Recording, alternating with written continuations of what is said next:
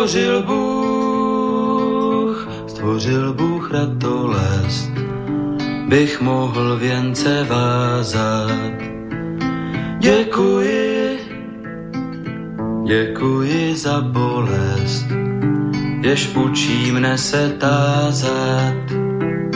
Děkuji, děkuji za nezdar, jenž naučí mne píly.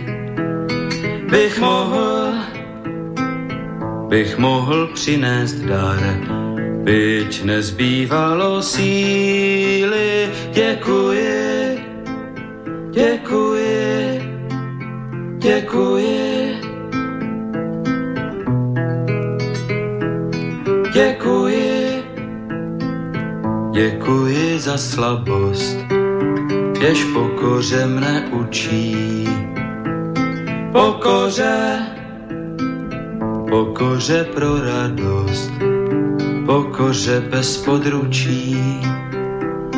Děkuji, za slzy děkuji, ty naučí mne citu, živým již, živým již žalují a křičí po soucitu děkuji, děkuji, děkuji.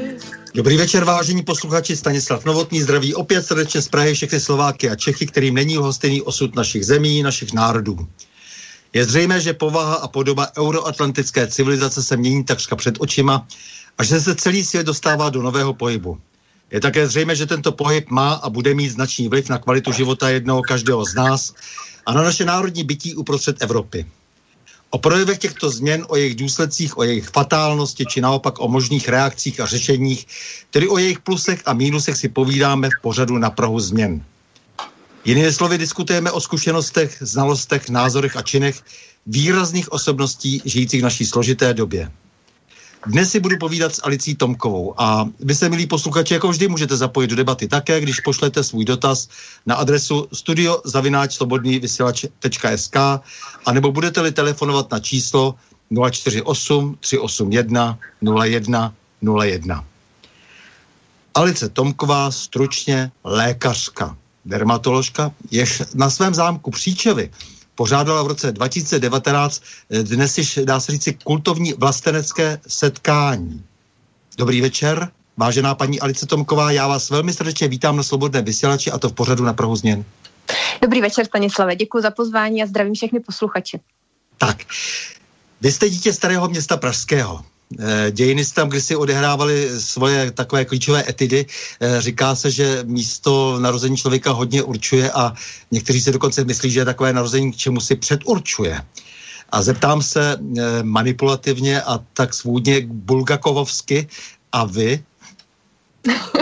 No, to ještě nevím, no asi máte pravdu, v něčem to určitě tak je, protože jsem se narodila do domu, kde vlastně mě obklopovala prostě řada osobností té doby, anebo i doby minulé a vlastně prolínají se i do současnosti.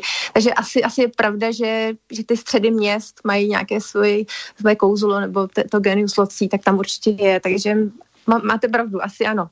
Protože jsem vlastně zažila dům, kde ještě žila původní majitelka, ale samozřejmě komunisti nechali jenom jeden byt z těch mnoha bytů a zároveň tam samozřejmě nechali přistěhovat uh, lidi z různých sociálních vrstev, ale taky zároveň tam třeba bydleli příbuzní Michala Horáčka, respektive i sám Michal Horáček a jeho rodiče, uh, vlastně hejroští jako takový. A zároveň jeho teta a strýc, což se byl docent Leo Spáčel, který učil na Damu a jeho úžasná žena Marie, takže vlastně ty nám třeba s bratrem dělali zase takového dědečka a babičku a byli fakt úžasný.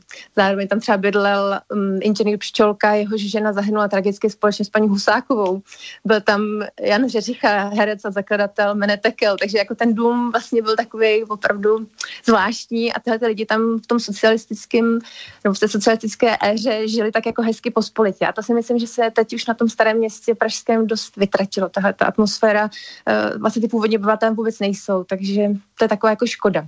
Na druhou stranu zažila jsem to město Pražský, eh, staré město eh, za toho socialismu taky jako poklidnější a vlastně, když jsem teď procházela během covidu Prahou, tak jsem si to zase vybavila, že to vlastně bez těch turistů je strašně bezvadný, takže eh, to je taky nějaký pozitivum, by se dalo říct, toho, toho co nás teď zastihlo na jaře. Dobře, tak jste se narodila vlastně v domě, kde dokonce bydlel i Josef Čapek, je to tak? Jako, ano, nebo jak to bylo? Je, jo, než se za svým bratrem odstěhoval do té říční ulice na druhý, na druhý břeh Vltavy, takže ano, za svých mladých let tam bydlel Josef Čapek. Uh-huh. A teď jako říkáte, že se to všechno změnilo, takže tam jsou takový ty, už tam jsou nepůvodní obyvatelé, nebo jak to vlastně, protože mě ta proměna toho starého města a nejenom toho starého města, ale e, celé řady dalších čtvrtí, které hmm. nějak přiléhají k tomu centru, e, nebo k centrum vůbec našich měst, e, to mě velmi zajímá, protože mám takový pocit, že právě jsme se zbavili nějaké autentičnosti v těch městech. Určitě, no, protože po, po revoluci to pro, koupili Italové a ty to potom jako rozkouskovali na byty a rozprodali, pronajímají, no, takže vlastně i ten způsob renovace toho domu proběhl tak jako italským způsobem, takže jako určitě tohle je strašná škoda. No jak vás to teda poznamenalo? Teď mi řekněte prostě, protože narodit se na starém městě znamená, že máte takový pocit, že máte něco společného prostě i s tou eh, popravou českých pánů prostě, nebo, nebo naopak s Mariánským sloupem, eh, nebo osvobozením koněvem a tak dále. Je, je to strašná spousta věcí, jako, protože tam se to všechno dělo, tam eh, všichni chtějí zadechat svoji stopu, architekti chtějí poznamenat vždycky a třeba i velmi jaksi zničit jak si to prostředí, protože mají pocit, že oni mají zrovna v, tom, v ten okamžik pravdu.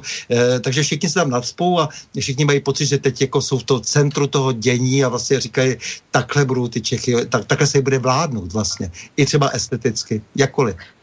Určitě, ale každá doba nějakým způsobem asi do té architektury zasahuje, takže bych to vzala i když mě to hodně trápí, to, co se teď děje stran Koněva a Mariánského sloupu, spíš já, proti tomu úplně teda nejsem, abych pravdu řekla, ale to se, jsou samozřejmě velké reakce proti jeho postavení, a, a, ale myslím si, že vlastně asi každá doba měla vlastně svoje sporné momenty, spornou architekturu a to město se vyvíjí a myslím si, že, že to dobře dopadne, že ten Bůh to nenechá jako úplně všechno nějak špatně skončit, takže doufám, že, že to bude tak i s Prahou a jejím středem a krásným historickým centrem.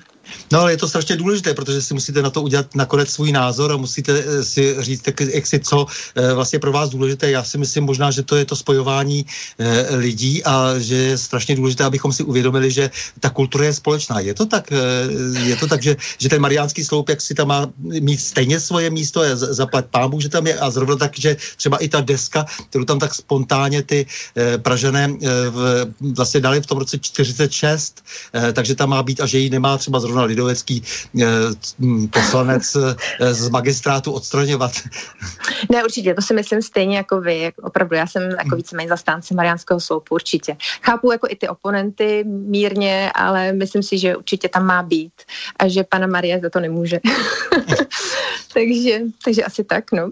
no já to říkám proto, protože samozřejmě uplynulo třeba 600 eh, let od narození eh, Jiřího Spoděbrat a nikdo si toho vůbec nevšiml. Mm-hmm, a to je další strašně důležitá postava eh, pro naše dějiny a aby, aby se to všechno jako dokázalo skloubit, eh, tak bychom všichni měli eh, jaksi podle mého soudu, eh, jak si o tom docela slušně diskutovat a eh, neostrakizovat ty druhé a snažit Určitě. se nějakým způsobem eh, skloubit dohromady tu historii, aby Každopádně, ale vy jste si toho smysl. všiml, že jo? Vy jste si toho všiml, toho výročí, takže a zase no, nemálo no. lidí lidí, kterým jste to sděloval, takže uh, určitě jo, tak ale samozřejmě já, já pořád věřím i tady té komunikaci, myslím si, že v současné době akorát strašně vázne taková jako hezká komunikace mezi lidmi, kteří mají opravdu um, třeba názory i protichudné, ale nejsou schopní si spolu sednout.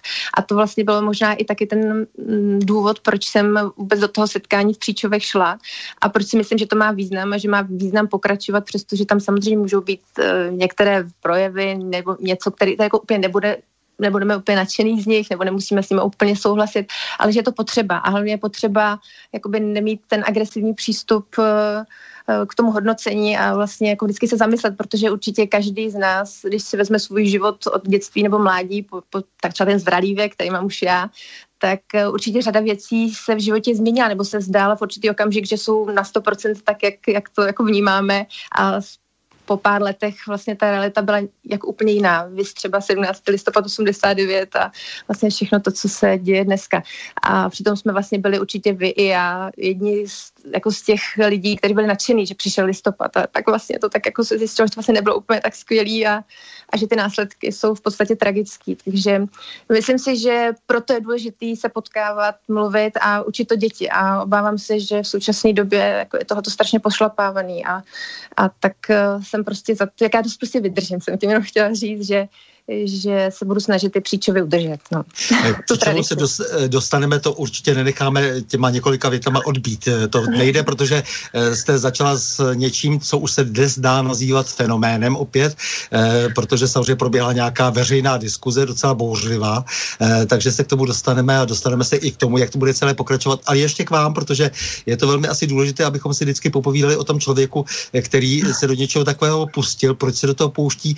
Takže proto začínám s tím starým městem pražským, eh, protože to má nějakou atmosféru, má to nějaké své důvody, má to nějaké svoje kořeny. Eh, takže vy jste se tam narodila, vy jste tam potom chodila do školy a ano eh, potom jste tam nechodila už do školy, protože samozřejmě tu základní jste absolvovala, ale pak jste šla na gymnázium Botická, no a pak jste se rozhodla pro medicínu. Nebylo to asi náhodou, protože máte zase medicínské kořeny. Mám můj tatínek lékař, takže, uh-huh. takže proto. Určitě prostě od dětství jsem to chtěla. a potom akorát možná na Gimplu jsem chvilku měla takový jako filozofující období a, a tak jsem začala asi ve čtvrtém ročníku před maturitou hned, že bych možná na tu medicínu nešla. A moje maminka mi řekla, no celý dětství chceš dělat doktorku, tak už prostě na ní musíš jít. a vlastně tak to dopadlo. Já jsem ji opravdu chtěla dělat. Já, já jsem strašně ráda, že mám tohle povolání, jaký mám a nedokážu si představit, že bych dělala něco jiného.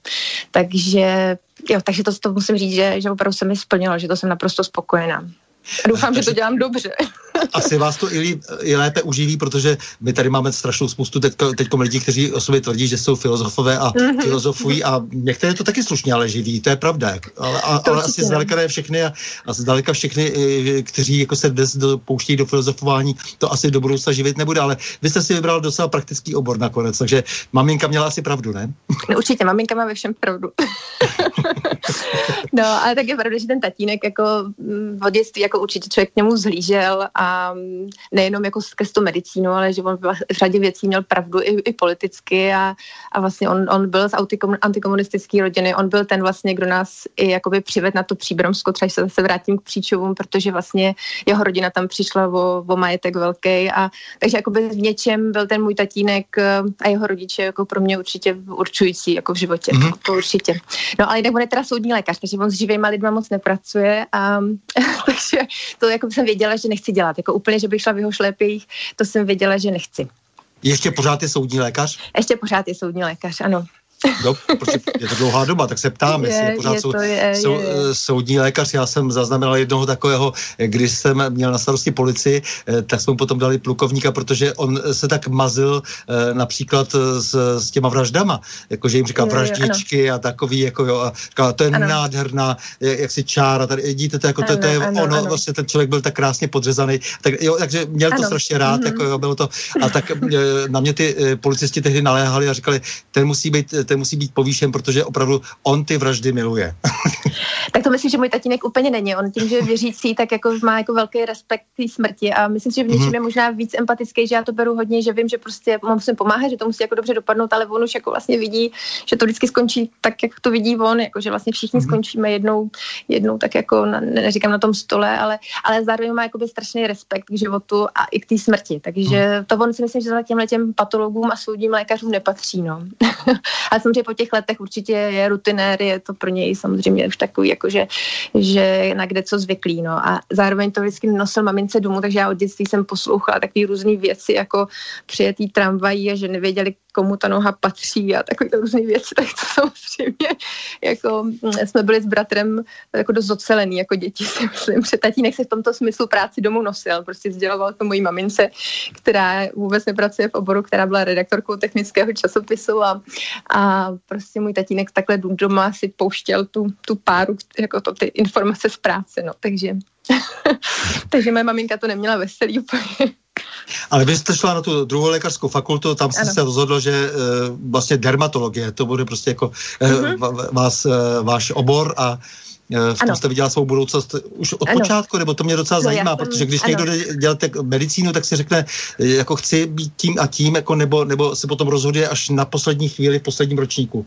Ne, já jsem to měla tak asi od poloviny, protože jsem byla v létě na brigádě na kožní klinice právě v Apolináři, protože pan primář Solský byl spolužák z kruhu mého tatínka, tak já si říkala, že bych ráda pracovala, prostě abych si to zkusila i od píky, takže jsem dělala takovou tu sanitářku někdy asi ve druhém nebo ve třetím ročníku a mhm. tam jsem zjistila, tam vlastně byly takový ty dlouho, dneska už teda ty dlouhé hospitalizace nejsou, ale byly tam samozřejmě takový ty těžký případy, hlavně lupének a exému. Já jsem vlastně zjistila, že, nebo mi přišlo hrozný, že současný svět ty lidi hodnotí podle vizáže, podle jako zevnějšku a že to je strašně jako nespravedlivý, že ty lidi za to nemůžou, takže se budou snažit strašně ten zevnějšek jako opravit, aby, aby vlastně byli pro společnost akceptovaní a neměli vlastně problémy, protože opravdu tohle je strašný, když si vezmete, že máte chorobu, která je takhle vidět a lidi vlastně se od vás nějakým způsobem odvrací nebo vás hodnotí podle toho zevnějšku, tak je to strašný. Když třeba ty lidi samozřejmě mají svoje kvality jiný, ale ale prostě takhle to na tom světě je. Takže já jsem vlastně pak už jakoby tu motivaci našla tady v tom.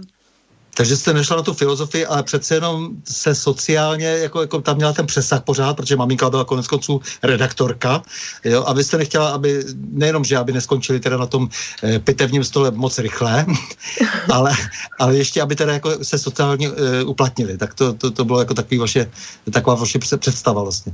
No, já jsem si myslela, že to je jako důležitý a vlastně pak už jsem tomu mm-hmm. tak jako podlehla, nebo vlastně pak už jsem se to zase nasměrovala a jela jsem podle toho a vlastně si to myslím do dneška.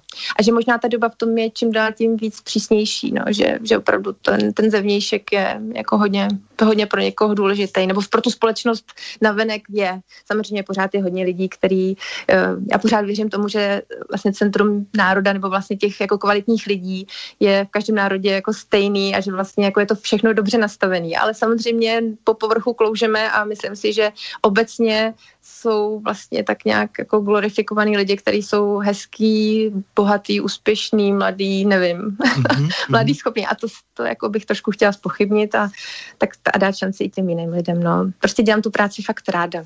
Jo, je jo. nádhera, to je krásný. Takže pořád ji děláte ráda, po tolika letech pořád ji děláte ráda, to je úplně Ano, ano, taky už jsem rutinér, ale dělám ji ráda. Tak, vy pocházíte z toho slavného domu, to jsme si řekli, strašilo tam ve věži možná, že jo, to znamená Michal Horáček, nebo já nevím, kdo tam všechno žil. Takhle. To na vás mělo možná nějaký vliv. Eh, dobře. A teď se teda posouváme už teda k té, k té vaší profesi ještě víc. Jako ta, já jsem si našel na internetu dermatologie Spořilov. Co to je vlastně za partu? Eh, nemohla, to být, eh, nemohla by to být jako třeba taková nějaká česká protiinfekční úderná jednotka, ta, ta, ta válka, jak, jak bude vedena všemi prostředky, eh, co kdybyste právě vy byli tím správným tělesem v obraně proti biologickým zbraním. Jako, ne, to určitě ne. Napadlo to der, dermatologie spořilo. jako zní to určitě s tím tak jako dramaticky, ale uh, ne, ne, ne, na spořově mám vlastně jenom svoji ambulantní praxi, jinak já jsem zešla opravdu z toho apolináře, tam jsem i po mm, promoci pracovala, takže pak jsem dělala různě, když jsem dělala na mateřských dovolených na dvou, tak, eh, tak jsem vždycky kamarádama byla v jejich praxích a vyhovovalo mi to, že jsem byla na takové ty částeční úvazky no a vlastně teď už mám tu praxi svoji, takže, takže proto spořilo, no. a je to, je to poliklinika, takže proto to tak jako je, je daný, ta dermatologie spořilov. Mně na to, mě, mě, mě napadlo, že by se to dalo přeložit jako spořil, spořilovští zachránci naší kůže, jo, tedy, aha, aha, tedy té české, nebo té vlastní kůže možná jako úplně, jako, mm-hmm. jo, mhm. jako, že by to mohlo být až takhle daleko, protože vy jste konec konců chtěla nakonec na tu filozofii, že, takže že, že, že, by ta propojení se tam dala pořád dohledávat. Určitě, určitě, ale zůstanu pořád radši u té kůže, jenom kůže. Ve svých letech už takhle zůstanu. No, ale možná vlastně teď mi napadá eh, s tou medicínou jako takovou, tak eh, jako rebelství na tom spořilově možná trošku funguje, protože musím říct, že já jsem strašně nazlobená na to, co se děje kolem covidu a víceméně tam na to fakt nehraju a vlastně si tak jako osvobozuju se speciálně starší spolupčany, kteří teď v tom vedru chodí s těma rouškama a úplně se dusejí, když přijdou do ambulance a jsou strašně šťastní, že, že jim řeknu, ať si to sundají a můžou i být bez ní. Jo. A obecně prostě ten fenomén toho, co se teď na jaře stalo, je prostě pro mě i z medicínského léka, eh, hlediska jako zarážející. A je zarážející pro mě i to, že jako řada kolegů, jako ta lékařská veřejnost tomu tak strašně jako propadla a vlastně přestala používat rozum. No, to je něco, co, čemu vlastně do dneška skoro nedokážu porozumět, abych pravdu řekla. Jo, že na medicíně vás učí, co je smrtnost, co je úmrtnost, co jsou nějaké statistiky a tohle to šlo vlastně úplně pryč, jako nad tím se nikdo nezamýšlel. Vlastně stačí dát nějaký heslo a vlastně úplně do obyčejných novin a vlastně oni zpracovali i, i vlastně veřejnost lékařskou, tak to je něco, co mě prostě překvapuje a mrzí hrozně. A zároveň samozřejmě tady tou hysterii, která byla spuštěna, tak uh, se zanedbaly prostě strašné věci, které budou mít následky, že oběti koronaviru nebudou lidi s koronavirem, ale budou lidi, kteří zemřou prostě na nádory. Jenom já sama jsem vlastně za tu dobu, kdy najednou chodilo třeba o, o třetinu až polovinu lidí míň, protože se fakt báli chodit kamkoliv, tak jsem měla záchyty melanomu, ale neměla jsem mi tak moc a melanom je vlastně jako jeden z nejzhubnějších mm. nádorů, co můžou být společně ještě s nějakými nádory pankrátu, jako stran rychlosti třeba a, a opravdu toho účinku, kdy teda ten melanom je opravdu strašný. A zároveň se mi třeba stalo, že jsem měla pacientku, kterou jsem před koronavirem, jsem jí odoperovala ten melanom, poslala jsem jí před, máme povinnost vlastně ty ambulantní lékaři posílat do takzvaných melanomových center při fakultních většinou nemocnicích, co je v Praze. A já jsem tam tu pacientku odeslala, ona tam šla ze 14 dní, když už byl koronavirus, nebo ta, ta hysterie spuštěná a oni odmítli udělat takzvanou reexizi, protože ten melanom byl poměrně velký a já vlastně jsem napsala žádanku s tím, aby ji teda rozšířili tu excizi, eventuálně vzali uzlinu a ona odešla na Karlovo náměstí a tam jí odmítli, že je koronavirus. A já vlastně jsem mi tu reakci nakonec dělala po měsíci a půl já sama přestože jsem to jakoby původně ani nemám to dělat, nemusím to dělat a, a vlastně jsem ji odeslala opravdu koncem února a nebo prostě nevím, na začátek března to bylo prostě takhle nějak a, a ona vlastně přišla po dvou měsících a jako tu reakci provedenou neměla, protože se prostě na krve náměstí neoperoval. to už ale není, to už není jenom na pár facek. No, je to, že a takovýchhle případů samozřejmě od kamarádů vem mraky, jo, to jsou vlastně ginekologové, aha, nechodilo, aha. Se, nechodilo se na prevence gynekologický, karcinomy prsu, všechny interní choroby, lidi, aha. vlastně konec konců si vemte i, i hudebníka Spiritual Quintetu, kdy měl vlastně obyčejný zánět zubu a vlastně zemřel na sepsy.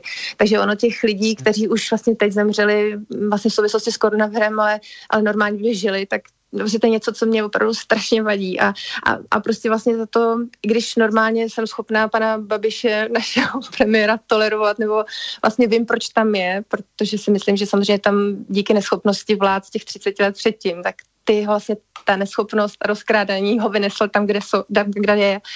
Ale mrzí mě, myslím si, že první fázi určitě ne, neměl jinou šanci, než spustit to, co se spustilo. Prostě byla světová nějaká hysterie a nevědělo se. Ale jako strašně zazlívám to pokračování, to, to, co se děje vlastně do dnešních dnů, že prostě někdo jasně neřekl, teď už prostě tohle dělat nebudeme, prostě musíme pracovat, musíme, já nevím, musí se děti učit, musí normálně fungovat stát a a to je prostě strašný. Tohle, to já vůbec nechápu, jak, jak lidi můžou být pořád občansky jako poslušní. Já, já vlastně tohle je něco, co, já když někoho vidím s rouškou na ulici, tak a je mu dva, jako, není mu 70, 80, 90, tak si říkám, pane bože, co to je? A hlavně jsem si říkal, jak je možné, že to tak hezky funguje, jak si vlastně vyzkoušeli, že to funguje nás takhle držet prostě na drátkách a myslím si, že toho zase zneužijou, že žádná druhá vlna fakticky nebude, ale že někdo bude chtít, aby byla. No, takže to je prostě takový, co mi strašně no, tak to, Ale to trošku ještě rozveďte, takže co je to eh, dle vašeho soudu, eh, vlastně ta epidemie, je epidemie nebo není? Byly, byla vlastně vůbec splněna kritéria epidemie eh, ne, ze zákona? Nebyla. No ne, právě. určitě nebyla. Určitě nebyla, Právě? protože to je přibližně nějakých 16 lidí na 100 tisíc obyvatel. Zažívalo se to v minulosti hmm. při těch větších vlnách chřipek, jako opravdu klasických chřipek.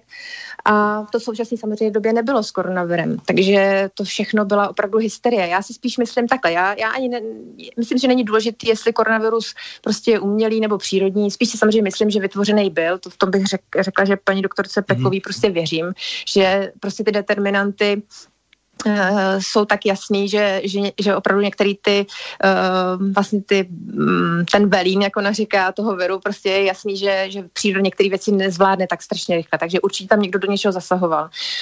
Je možný, že to skutečně někdo chtěl záměrně, mohl to být zároveň ale i únik, jako, po kterým, nebo který byl nezáměrný, jo? samozřejmě, že ne. Na druhou stranu, um, jako to rozšíření je prapodivný, koronaviry tady byly vždycky s námi, budou vždycky, vlastně v podstatě i tenhle ten COVID-19 tady s námi bude vždycky a já se strašně bojím toho, že prostě v září zase děti do školy nepůjdou, no prostě je to vlastně tohle, to, to, to, co jsou ty čísla, tak je to všechno dané jenom chybnou prezentací čísel. Protože dřív se vlastně žádné viry, když jste měl virózu, tekla vám, já nevím, všechny sliznice, nos, prostě měl jste velkou rýmu kašel, tak když jdete k lékaři, tak vám řekne, si aspirín a já nevím, slivovice, jděte se pořádně vyležet. A žádný lékař, eh, běžný praktik vás neposílá k tomu, aby PCR metodou vám zjistili, jaký virus vám způsobuje, že vám teče z nosu. A vlastně tady to všechno je zvláštní, jak se jakoby nastartovalo a začali se viry jako testovat, protože to PCR je strašně drahá i metoda. Takže ty ten koronavirus tady mohl být klidně i minulou zimu, akorát to zapadlo do čísel klasických viroz, chřipek, umrtí na chřipku tady vždycky je, bylo kolem 2000 jako za sezónu a, a vlastně akorát to nebylo vyšetřováno. Takže já vlastně si myslím, že, že tohle je vlastně jenom záměr, to začít vyšetřovat a on, když něco vyšetřuje, tak vždycky na něco přijdete, že jo? A teďko se záměrně vyšetřovali jenom koronavirus, takže se do čísel dostal. Ale sám víte, že i ti lidé, kteří u nás onemocněli, tak samozřejmě někteří případy byly určitě těžký, já to jako nespochybnuju, mám k tomu respekt ale určitě ty čísla prostě nesplňovaly kritéria nějaký epidemie a, a samozřejmě do toho řada těch pacientů byla jakoby přiřazená, že ten virus jako u nich byl zjištěný, ale vlastně jako to nemělo žádný význam, prostě měli virózu. No, takže tohle to je prostě špatně. A myslím si, že samozřejmě i ve, ve světě jako ty zdravotnický, sám víte, jak to bylo v, v Americe, tam dostávali peníze dokonce za to, že, že vlastně se o pacienta s covidem starali, takže strašně chtěli, aby ty covidové pacienty měli, aby si vlastně ekonomicky zlepšili situaci svojí nemocnice.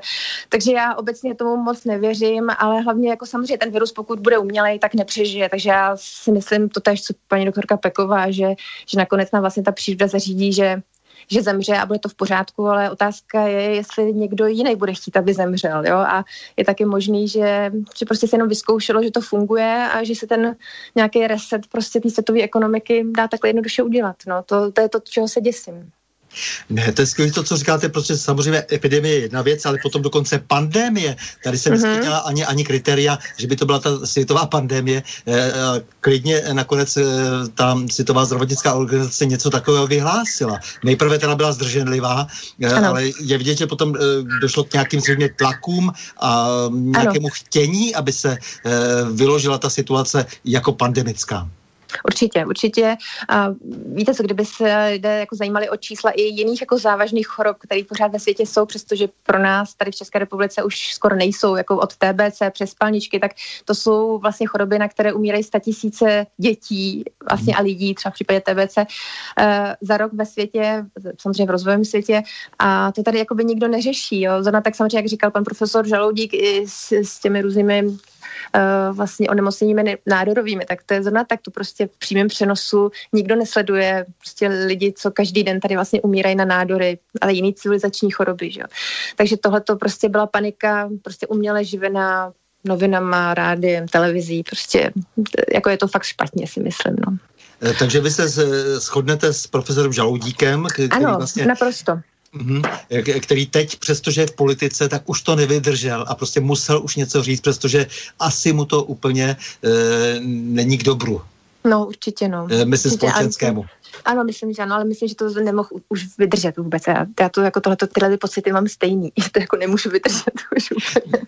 No, protože já sleduju reakce lidí a jako ty, ty reakce jsou tak zvláštní, že, že oni opravdu jako jsou tak lehko vlastně zmanipulovatelní, že, mm-hmm. že eh, skutečně třeba toho žaloudíka eh, velmi tvrdým způsobem kritizovali. Eh, jo, do, skutečně jako dá se říct, jako v tom mainstreamu teda myslím, jako ne, v těch alternativních médiích ne, ale v tom mainstreamu opravdu jako všichni byli přesvědčeni, že ty roušky, to je to řešení a on říká okamžitě odrouškovat. No ano, samozřejmě. No. Jako jednak samozřejmě si vemte, že, že ta kvalita těch roušek je různá, že řada lidí ty roušky má ty ušité doma, což je úplný nesmysl, že tam samozřejmě zachytíte velké partikule jako bakteriální, ale jako ty virový stejně tím projdou, řada lidí to vůbec nevyváří, nežehlí, takže prostě si tam akorát pěstují, mají takovou Petriho misku přilepenou uh, na ústech.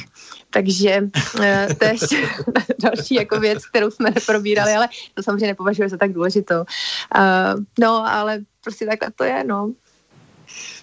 Dobře, e, takže e, vy jste jako na, na této lodi, to je prostě jasné, e, celá řada dalších lékařů je na stejné lodi. Jak je možné, že nakonec tohle to všechno prochází, protože teď, kdybychom se na to podívali z právního hlediska, tak tady se vyhlásil nějaký nouzový stav, mm-hmm. podle krizového zákona se tady koná a tak dále. To znamená, že se porušuje naveliko, opravdu ano, zákon. ústava, ano, ústava bych řekla. Ústava se všem všade, ano. protože samozřejmě tam jsou všude ohrožena ústavní práva a e, jenom ve výjimečných případech je možno je porušit. E, to znamená, se porušila, aniž by k tomu byl vlastně ten právní důvod, to znamená ani ty statistiky nesedí, nebo ani ta jejich interpretace, e, která kdyby byla seriózní, e, tak neobstojí.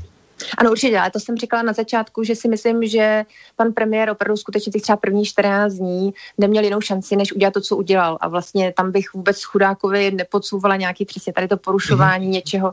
Ale myslím si, že pak přišla fáze dvě, tři a že tam už to prostě bylo, tam už to bylo jako manažovaný špatně, si myslím. Opravdu, jo? Že, že i taková ta, to tápání mezi těmi jednotlivými vojenskými imunology a virology a, a tak, kteří jak k tomu mají ten vojenský přístup a myslím si, že nebyl úplně v pořádku a eh, no, tak tam už si myslím, že to bylo fakt špatně.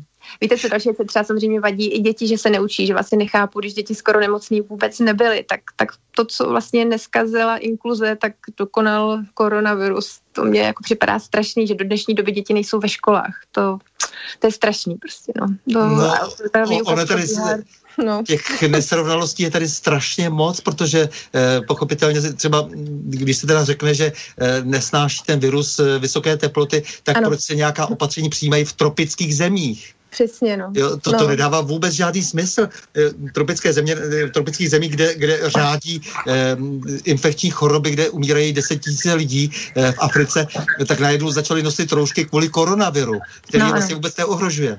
No samozřejmě, no. To, to tak bohužel je.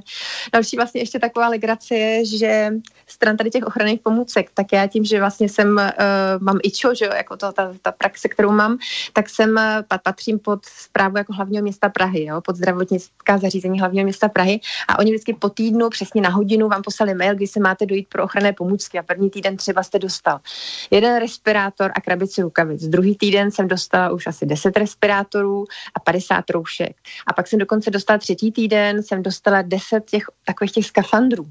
A víte co, ale to je strašný, že já vůbec nevím, kdo tohle to všechno platil, protože já si žádný skafandr samozřejmě nepotřebuju, nikdy ho potřebovat nebudu, a, ale někdo to samozřejmě nakoupil a někdo to takhle rozdává. Jo, no a nemáte to... podezření, že se ta situace musí udržet právě, protože se to nakoupilo, eh, co nejdál ještě? Jo, to mě nenapadlo, ale je, jeden z důvodů? Ano, vy přemýšlíte tržně, ano, máte asi pravdu. no, no ne, ne, protože, eh, no ne, protože potom by bylo taky trapné samozřejmě, že se ty eh, pomůcky nakoupily mm. a, a kdo ví za jakých podmínek, protože vidíme, že se tady žádné výběrové řízení často nekonalo, protože pochopitelně, když je válka, tak je válka. Tady se vedla válka nějaká, kde není úplně jasné, kdo vlastně s tím bojoval, ale nicméně v té válce se e, přijímala e, jako nějaká rozhodnutí, která nepodléhala e, běžným pravidlům. Určitě, to máte pravdu a na druhou stranu si vemte, že třeba já v současné době si nemůžu ve zdravotnickém zásobování koupit jednorázové rukavice, protože nejsou. Dřív před koronavirem stály 100 korun krabice.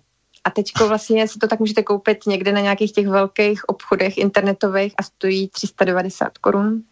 Ale ve zdravotnickém zásobování není ani jedna krabice, protože to vlastně vykoupili lidi, kteří, já nevím, s tím chodí venčit psy. Spekulanti. Nebo prostě, spekulanti. No, ne, ani ne, ale vlastně i taková běžná veřejnost, která ty rukavice používá, mm-hmm. že já je potřebuju proto, abych vyšetřila pacienta, ale oni je používají prostě, když jdou ven, Takže jako to je další věc. A samozřejmě ta cena je troj až čtyřnásobná, což je jako taky strašný a dosud vlastně ty ceny neklesly za, za tyhle ty všechny ochranné pomůcky. Takže to je taky určitě prostě takový prapodivný, zvláštní. No. Takže já žiju ze svých zásob, ještě naštěstí, který jsem si udělala, ale dlouho už mi to nevydrží. Takže budu muset koupit i za ty čtyřistovky. No. Takže tady je ale... taky někde chyba samozřejmě. No ale přitom jako vy jste v prostředí, které jako samozřejmě by mělo potom jako čelit eh, nejrůznějším eh, opravdu invazivním chorobám, kterým by mohlo dojít eh, v souvislosti třeba s invazí nekompatibilních kultur. Je to teda uh-huh. taková určitá koheze témat, nebo uh-huh. se teda mílim, nebo nevím, ne, jako, ne, tak... zrovna u vás, že venerické choroby a tak dále, u vás je to, je to velmi silné téma, myslím, a to je, to je, to je daleko asi stejně jako u profesora Žaloudíka třeba onkologie, že onko, tak, takže to si myslím, že jsou třeba věci, které jsou velmi e, důležité a, a ta, tahle témata vlastně ustoupila úplně do pozadí. Určitě, ale jako stran tady těch uh, vlastně jiných uh, příchozích do Evropy to nebylo řešené, myslím, skoro nikdy. Nikdy ano. a nikde. Mhm. Což jako samozřejmě, myslím si třeba, když teda ty lidi jsou teď nastartovaný na ten koronavirus, tak by mělo připadat divný, že, že tady máte prostě x milionů příchozích od roku 2015 a nikdo neřeší jeho očkovací průkaz, že jo, samozřejmě. Já jsem, jako musím říct, že to očkování jako víceméně spíš schvaluju. Přeci jenom jsem v tomhle tom eh, smyslu byla na té lékařské fakultě vychovávaná.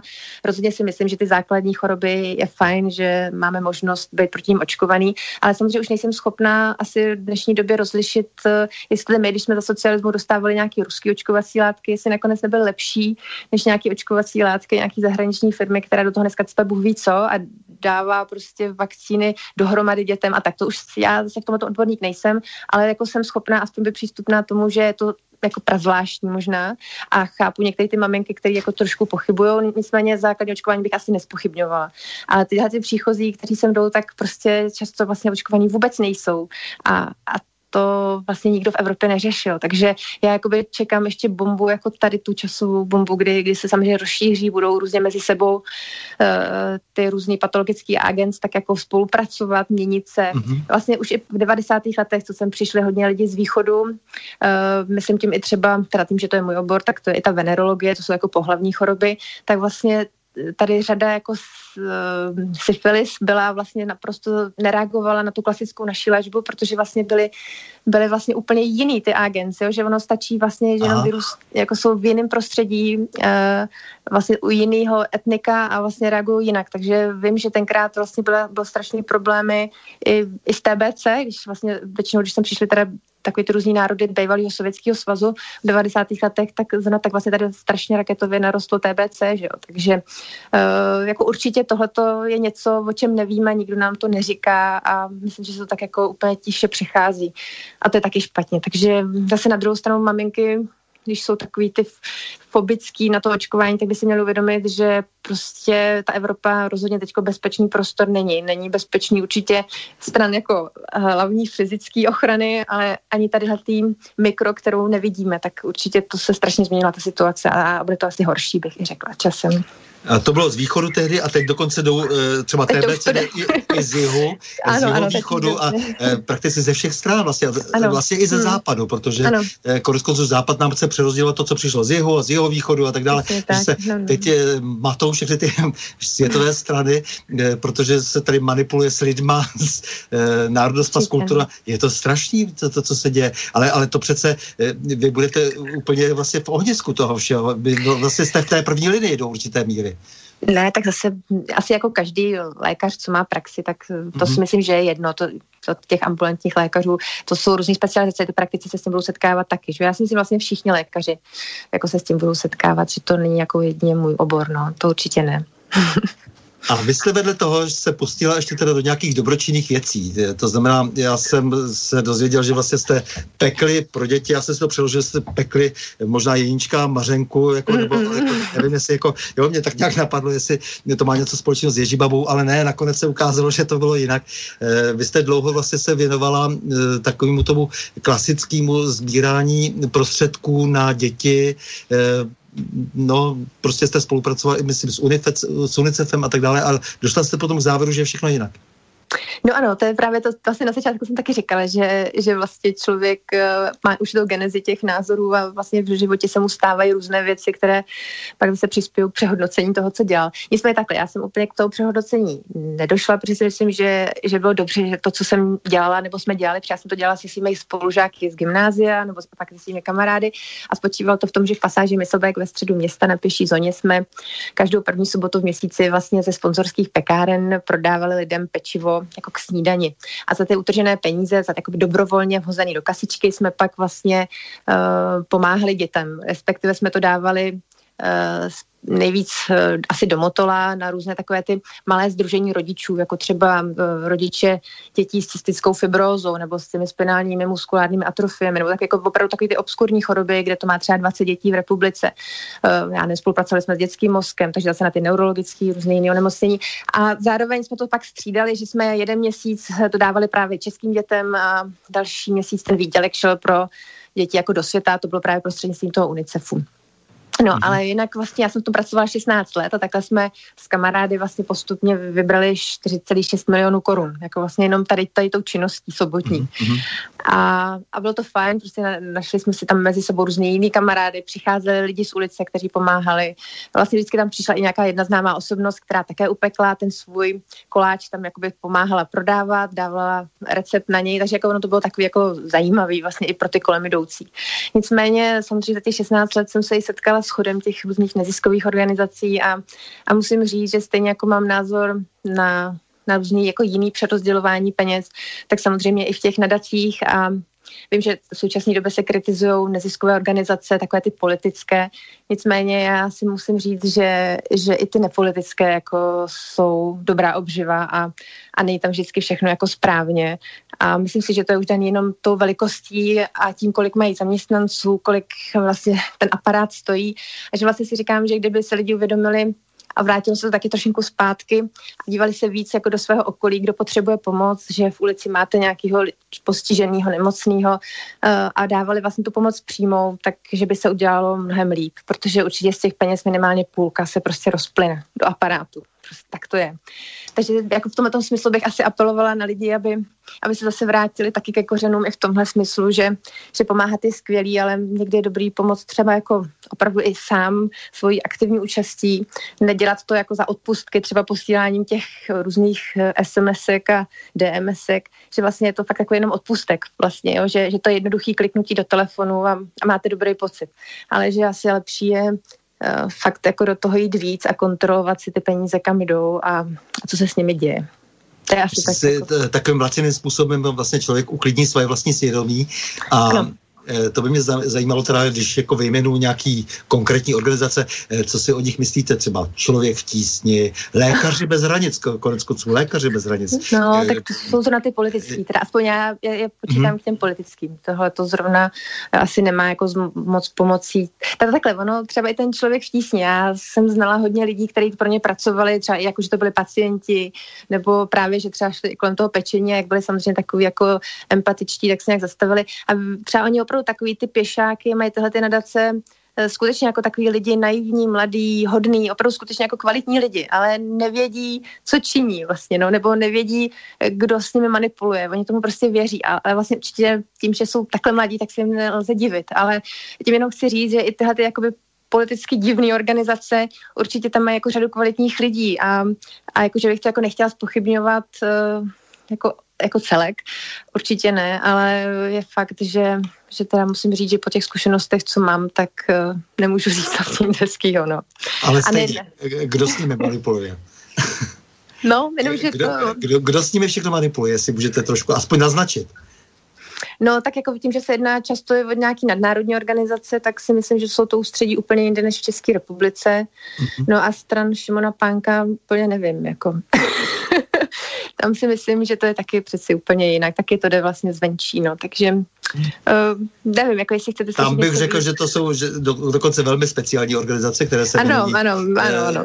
Šimonu Pánkovi a jeho druhům. Uh, ano. Jasně. No, to dobře, to jsem teď řekl já. Ne, další věc že jsem i ty lékaře bez hranic, takže tam určitě znáte řadu těch doktorů, kteří jsou že, z Motole, někdy jako je jsem znala. Uh, jo, taky jsou to prostě fakt jako chytrý, pracovitý kluci, který prostě jako jdou dělat jakoby dobrou práci určitě, ale, ale vlastně ta politika lékařů bez hranic je taky prostě příšerná. Že? Samozřejmě víte, co dělají ve středozemním moři, je to takový jako zaklínadlo pomoci všem, ale ale vlastně škodí vlastně sami sobě nakonec, nebo jako nám, Evropanům, tak je to taky špatně, že jo. Vlastně i tam, ale zrovna tak chci říct, že i tam jsou kvalitní lidi. Jo, určitě vlastně řadě lidí pomohly. Otázka je, jestli i v těch zemích, kde pomáhají, jestli to vždycky to obyvatelstvo chce. A další věc je, že ten západ samozřejmě řadu těch zemí, ať už mluvíme o, o Africe nebo Ázii, tak ten západ ty země vykradl téměř a tak jakoby se holedbá touhletou pomocí, tak je to jako prazvláštní, že jo. Ty země by byly třeba sami o sobě hodně bohaté, byly, byly by schopní se o své obyvatele postarat, ale ale za ty desítky let ten západ je tak strašně vysál a pak jim takzvaně jako dává tyhle ty drobečky v podobě lékařů bez hranic a, a UNICEFu a já nevím koho všeho, tak je to prostě zvláštní. No. A ještě není úplně jasné, jak je vlastně ta pomoc míněna, eh, nakolik je vlastně ta samotná pomoc eh, destruktivní, protože eh, je otázka, co vlastně těm lidem, jak si co je v těch vakcínách a tak dále, to se ukázalo u toho byla Gatese v Keni třeba a tak dále, že to není úplně všechno košer.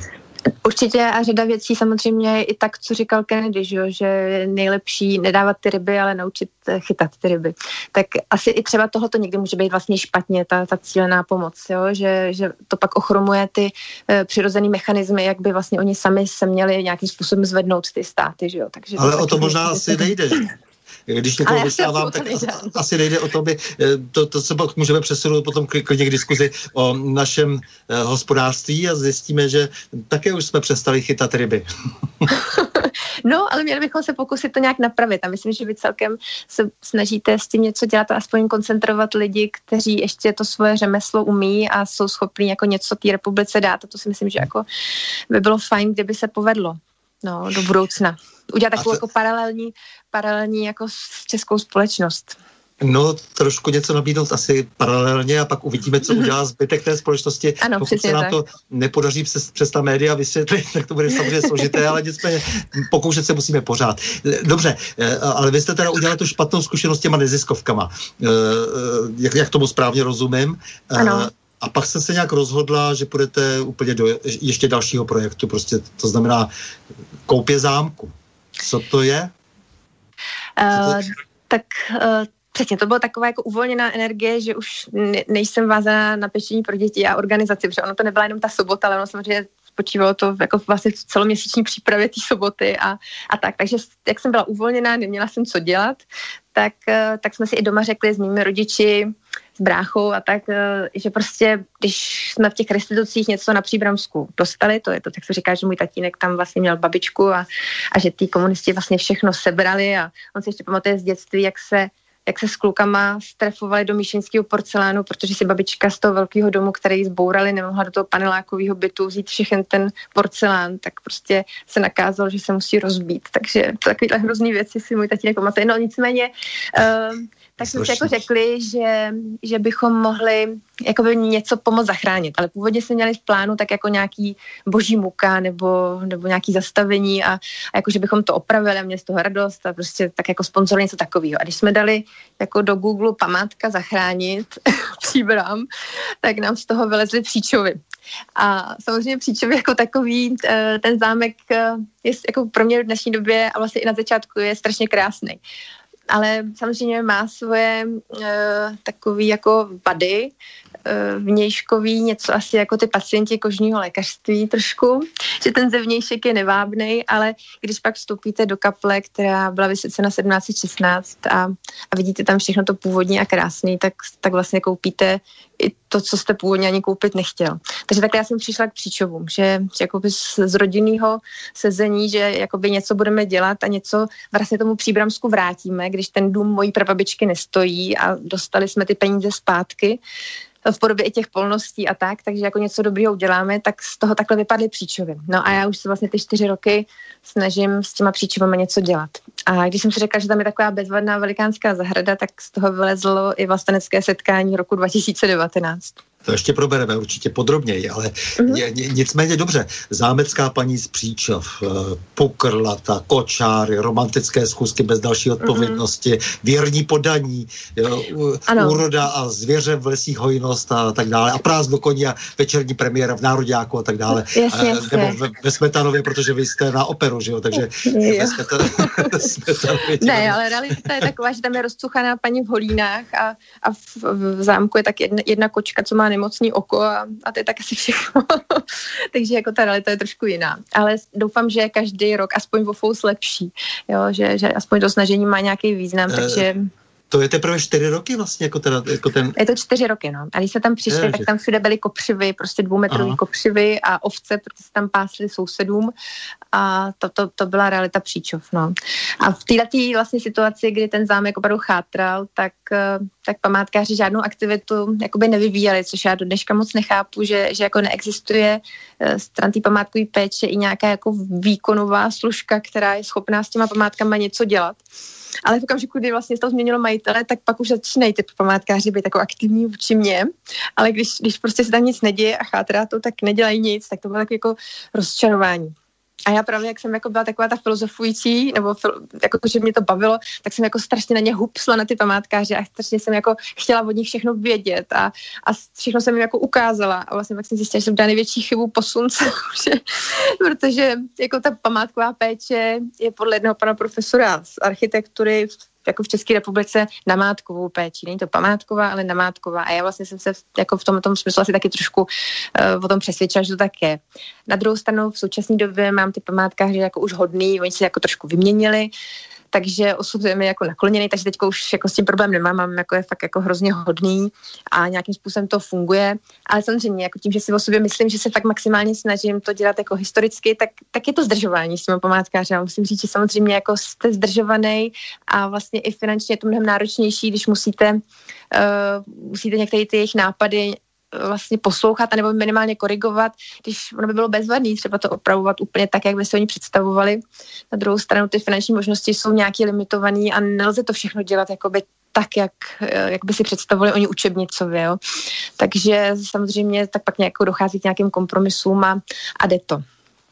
On je trochu problém, že ty památkáři jsou na tom stejně jako ty ochranáři přírody. Oni mají pocit jako ty ochranáři přírody, že jim patří ta příroda, eh, tak to tež mají vlastně ty památkáři. A když jako samozřejmě vidí, že je, už tam je někdo, s kým by se dalo trošku, eh, trošku manipulovat nebo tlačit na něho, tak zvednou to obočí, že? Takhle to asi nějak Určitě, ale jako já to i trošku chápu a hmm. jak říkám, teď já mám jako ty vztahy strašně hezký a vlastně jsem jako spokojená, naprosto jako teď na té pozitivní vlně, ale samozřejmě eh, víte co, ono spíš je to tak, že kdybyste měl zámek Příčovy třeba na Karlovarsku nebo v Jižních Čechách a máte přidělenýho jiného památkáře, tak vlastně by měl na úplně jiný požadavky. Mě vlastně na tom nejvíc překvapuje ta nejednotnost a že to nemá jasná pravidla. Že vlastně každý památkář třeba se soustředuje na jinou dobu. Oni taky hmm. mají různá vzdělání, oni jako nemají všichni třeba, někdo, někdo má skutečně tu architekturu, takže je víc technik, někdo je různě jakoby ten filozof právě, takže třeba se, já nevím, neví zabývat tkaninama 17. století, 17. 18. století, takže ono je to jako strašně rozdíl i v tom, eh, v tom umístění té památky, jo, že někde projde něco, co by neprošlo třeba právě tady ve středočeském kraji. Jo, to, to je to, co mě vlastně strašně zaráží. Já jsem si myslela, že ta pravda, minimálně ta historická nebo ta obnovující jako jedna, nebo minimálně aspoň nějaký úzký mantinel a to tak není. Ono skutečně jako se do toho projikují ty ty lidi jako to, co umí. A to, co neumí, tak, tak vlastně jakoby pouští a tam vám nechávají prostor. Takže hodně záleží na tom, koho si najmete vy eh, jako na práci za architekta samozřejmě, nebo, uh, nebo i potom ty jednotlivé restaurátory, když si myslím, že když najdete opravdu kvalitní, tak je to fajn spolupráce s těma památkářima a vlastně i sám jako vlastní můžete být klidnej, že, že to probíhá dobře. No. A, ale mám pocit, že právě ty památkáři nikdy nejsou ani schopní uh, přesně tu Eh, tu linii jakoby nastínit, anebo třeba i, i poznat, jestli některý restaurátor je dobrý nebo špatný, nebo no, tak se samozřejmě liší cenovými nabídkami, jo, no samozřejmě některý jsou taky pěkný, vykukové, jo, že to takový, a v tom, v tom třeba jsou hodně ty památkáři nepraktičtí, jakože oni jsou odtržený od reality, že tím, jak to nefinancují, tak jako nemají vůbec představu, kolik to stojí všecko. Jasně. Takže, takže protože, protože nejsou tom eh, reálném životě, nikdy nepodnikali, nebo mm, nema, nemají vůbec představu prostě jako, o, nic jako k práci, co by se stalo za to, jako, jako udělat. A vy jste, ale zároveň ještě to musím taky říct, to je důležitá motivace asi, vy jste katolička. Ano, ano. Jo. No. A vlastně takový legrační, že, že ta kaple v Příčovech je svatého Vojtěcha a já jsem byla křtěná v kostele svatého Vojtěcha za Národním divadlem, takže vlastně jsem se k tomu Vojtěchovi nakonec dostala. Ale jediný teda Příčovy nemají, nemají žádného Vojtěcha v kapli, ona se jenom Vojtěcha jmenuje, ale Vojtěch tam nikde nezůstal. To je jediný, co tam chybí. Kromě Varhan a svatého Vojtěcha v kapli svatého Vojtěcha je úplně všechno. Ale tyhle dvě věci tam nejsou. Takže jsme se rozhodli, že teď ho necháme prostě udělat sochu prostě svatého Vojtěcha novodobou, takže tam necháme taky tu stopu vlastně. Vy už mě trochu znáte, víte, kam mířím. Já, já se chci jako zeptat prostě, co, eh, co s tím katolictvem vy vlastně máte společného, jak jste se k tomu dostala, jestli jste to zdědila a eh, jak se teď podle vás církev vyvíjí, ale zároveň jako, jaká pozice zůstává, jako, jak, jaké pozici zůstáváte vy? Uh, no, tak já jsem se dostala taky vlastně k katolictví jako rodem, takže a zase to bylo jako ze strany toho mého tatínka, že v tom útlém dětství mě jako by dědeček vodil ke svatýmu Jilí, tak tam jsme chodili do kostela a a vlastně po dědečkovi pak na gymnáziu před revolucí, vlastně před rokem 89 jsem chodila na katechismus k panu biskupovi Paďourovi, ale on v té době ještě nebyl biskup, on to byl kněz a vlastně se pre- prezentoval jako, že je to vlastně takový ten, co dělal to damu a je vlastně kamarád toho Havla a, a prostě byl to takový jako trošku jaký disent, uh, nebo tak aspoň měl a já jsem k němu tady docházela, docházela na ten katechismus na Prahu 6, kde bydla na Podbabě. Takže to byly jako moje jako mládí, ale zároveň, a tam jsem ještě byla taková, jako taková ta hol, hodná holčička, co, co vlastně jako plní jako přání toho dědečka a, tak. A, a pak vlastně, čím jsem byla starší, tak, tak asi vlastně i v té lékařské praxi poznáváte, že, nebo možná to je i zkušenostmi, že čím je člověk starší, tak si víc toho Boha uvědomuje a uvědomuje si, že, že, že to fakt funguje a že to prostě tak je to, to mládí to máte víc naučený než prožitý. A, a čím jste starší, tak, nebo aspoň já to tak mám, tak je to víc prožitý. Ale zároveň jsem začala vlastně víc pochybovat o té církevní hierarchii trošku a o tom uspořádání a o tom, co se všechno děje. A samozřejmě určitě to, co mi říkal ještě dědeček, tak samozřejmě to určitě daný tím druhým vatikánským koncilem, určitě tam se to někde začalo jako všechno hroutit, ale nevíme, jak to bylo vlastně předtím. Jo. V té církvi vždycky tam byly jako takový zvláštní čachry a, a něco se tam dělo, ale musím říct, že, že teď jsem, když do toho vidím a vlastně to vidím i přes pacienty, já jako ani nemůžu říkat, to bych porušovala lékařské tajemství, ale ale prostě vidím, jak ta církev funguje. Vlastně setkala jsem se s řadou,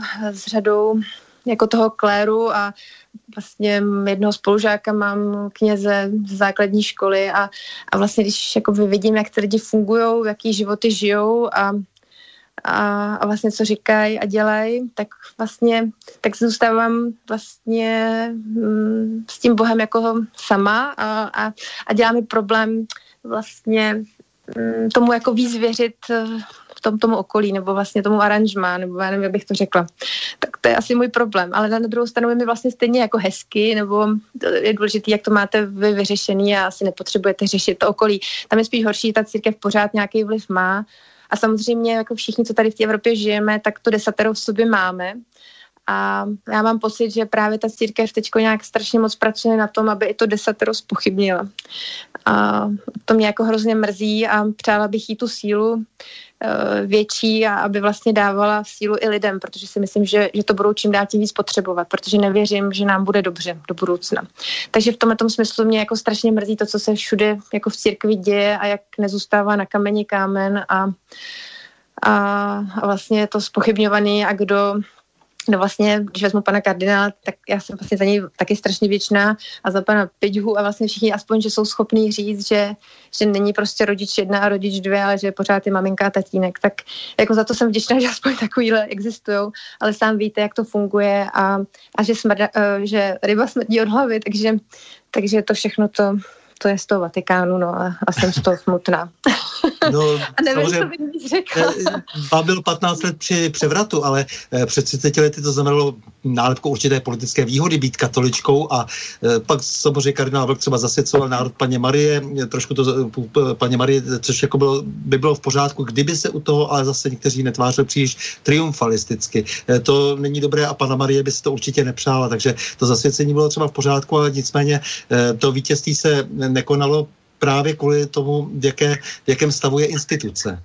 Určitě, určitě máte pravdu. No a zase na druhou stranu ještě v 89. jsme měli pana kardinála Tomáška, tak to, to třeba já jsem tenkrát vnímala jako, jako velkou autoritu pro mě. No a vlastně tenkrát, když jsem na té národní třídě byla a sebrali mi občanku, tak jsem si říkala, hernajsta, teďko mě vyhodí ze školy, tak já, tak já budu jeptiškou, jsem si říkala. To bylo z, z Gimplu, že by vás vyhodili tehdy. Ano, vlastně, jo, z Gimplu, jasně. ano. takže, takže vidíte, takže můj život jako vlastně 17. listopad, přestože tak jako trošku prskám, tak, tak vlastně nakonec uh, ovlivnil, takže jsem tam, kde jsem, no.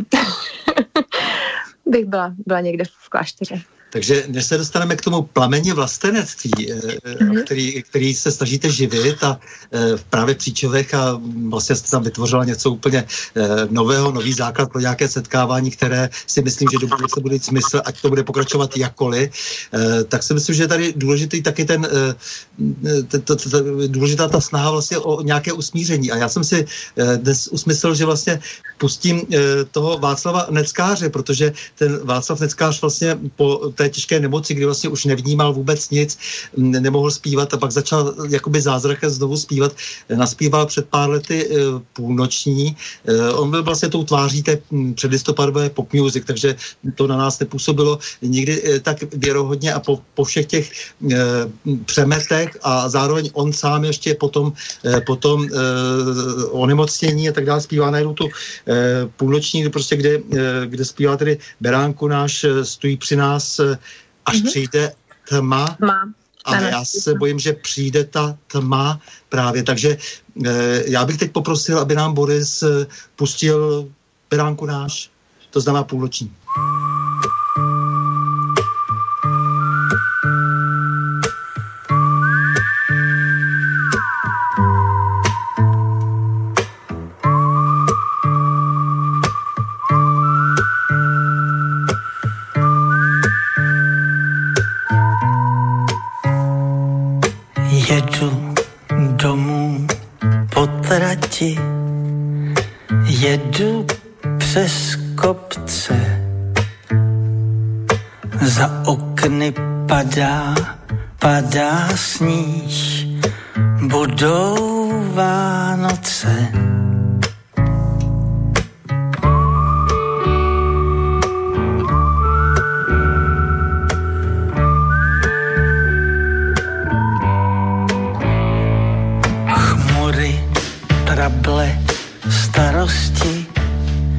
Nechal jsem ve městě.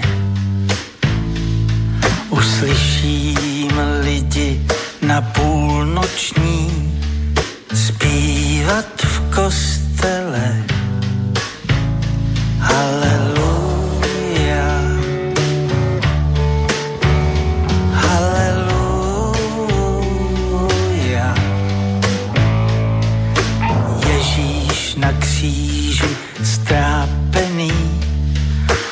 Občas se usměje na ty, co v zázrak uvěří, na ty, co zpívají.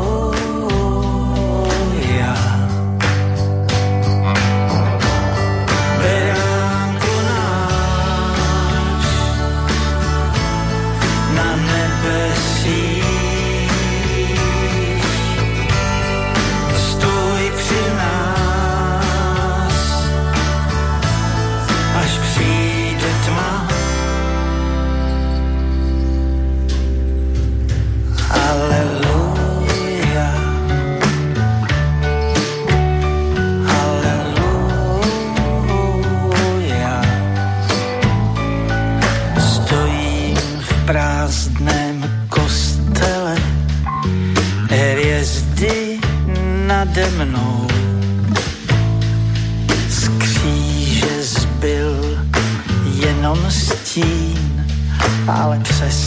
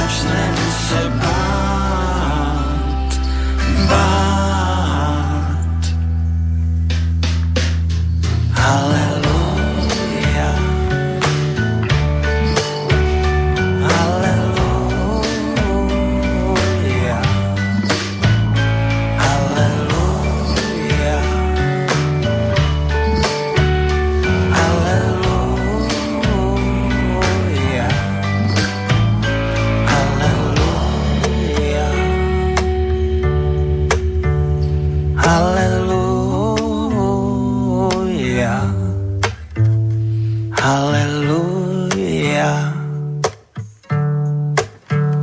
Halleluja.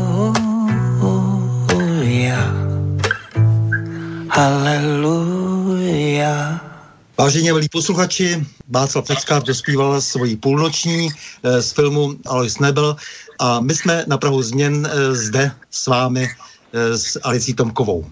Tak, blíží se tma. Ano. No, Blíží myslím si, že ano. Ano, venku i, i myslím, že se bohužel blíží ta tma, o které mluvíte, nebo s- o ní máte představu. Já si myslím, že se fakt bohužel blíží.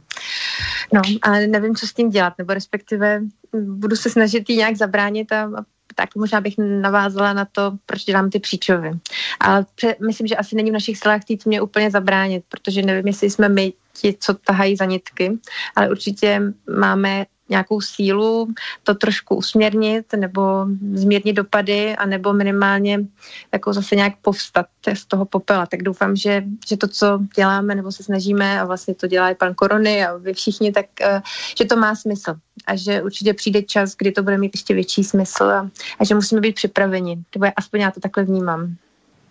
No samozřejmě bez ohledu na to, kdo zrovna sedí i v tom Vatikáně. Je- to vlastně úplně jedno, jestli tam je teď eh, ten Jan 23., kterého se sadili v kostnici jako nehodného papeže a pak ho vymazali eh, zcela ze seznamu papežů. Eh, Ale je to na nás, protože konec konců to velení je nejvyšší, je hodně vysoko a je hodně, hodně vysoko nad těmi papeži. Určitě, ale myslím si, že, že spíš přijde doba vlastně toho, těch jakoby lokálních eh, jader jako nějakého odporu nebo lokálních jader nebo takových krystalizačních zase jako něčeho nového a, a že proti tomu vlastně oni budou krátcí. No, že, že si myslím, že to, tohle začne fungovat jako od spodu. A Že to se po nás asi chce, aby jsme něco takového dělali a potom, aby jsme podle toho byli potom hodnoceni, ne? Je to tak? No je to možný, no. je to možný. No ne, No, aby, ta, aby ta víra nebyla slabá. tak, tak budeme se snažit, víc dělat nemůžeme. Mhm. No, takže, takže tak, no. Tak eh, zámecká paní z Příčov eh, má svůj projekt. Eh, Jak ten projekt vypadá? Eh, Teďko myslíte ten příčovský vyloženě, anebo takovej ten... Eh, eh, Víte co, tak začneme od těch včel. Třeba, uletly vám včely teď, nebo jak, jak Jo, je tak teď? to ulítli, no, to ulítli. Aha, fakt jo. Se... jo, jo, ale zase díky tomu jsem si udělala oddělek, takže asi teď mám o jedno včelstvo navíc a doufám, že se bude hezky vyvíjet, takže budu moct dát bratrovi na jeho zahradu, aby, aby tam měl víc včeliček. Takže, takže to- ulítli, ulítli, no, ulítli, zlobili. rozvine, rozvine tam, jste, jste prostě včelařka, to znamená, jste osoba naprosto prostě v tomto smyslu, jak se znalá. Eh, My víme, jak to s těma včelstvama teď je složité vlastně v, eh, republice. No ale já zase tak dobrá nejsem, já jsem takovej pořád jako dost amatér, jo, ale mám, mám přítel na telefonu jakého úžasného starostu u Benešova, který, nebo teda on už starost teďko není, ale, ale byl to starosta a ten mě vlastně do toho jako zasvětil a pomáhá mi, když něco jako nevím, tak pořád jako volám, co mám jako dělat. Takže já zase tak dobrý včelař nejsem, ale on je to něco jako s tím, těma zemědělcema, s bramborama, že vlastně ty největší brambory má ten, co se o to vůbec nestará a tak si myslím, že já mám trošku s těma včelama taky štěstí, že je mám docela hodný. Ale letos, letos poprvé zlobili, takže jsem si vyzkoušela i to odchytávání roje a, a tak, takže zase další zkušenosti. No. Ale Takže máte, já, vč- eh, dobře, Ne. máte včely, co tam ještě děláte na, v těch příčovech jiného no, ještě mám, nově mám ještě slepice, to to vlastně nevíte asi. mám pět slepiček, vlašek. Takže já se snažím zatím mít jako ta zvířata, to je vlastně i známka toho, že ta doba je pořád ještě jako dobrá, že ta tma není, že, že mám pořád zvířata, které já nemusím zabíjet. Takže e, proto, aby by nějakým způsobem sloužily, takže já mám zatím slepičky a vajíčka, včely, No a pak mám zahrádku, a pak tam mám tu kočku, o které jsem mluvila, ale jakože zatím nemám, nemám jakoby jiný, jiný domácí zvířata, protože vlastně já se vůbec necítím na to jim něco dělat, ubližovat a tak, no. Takže jako zase tak moc vesnický člověk ještě nejsem. Jsem měkkýš takovej. Dobře, do toho opravujete ten zámek, eh, Ano. opravila jste kaply.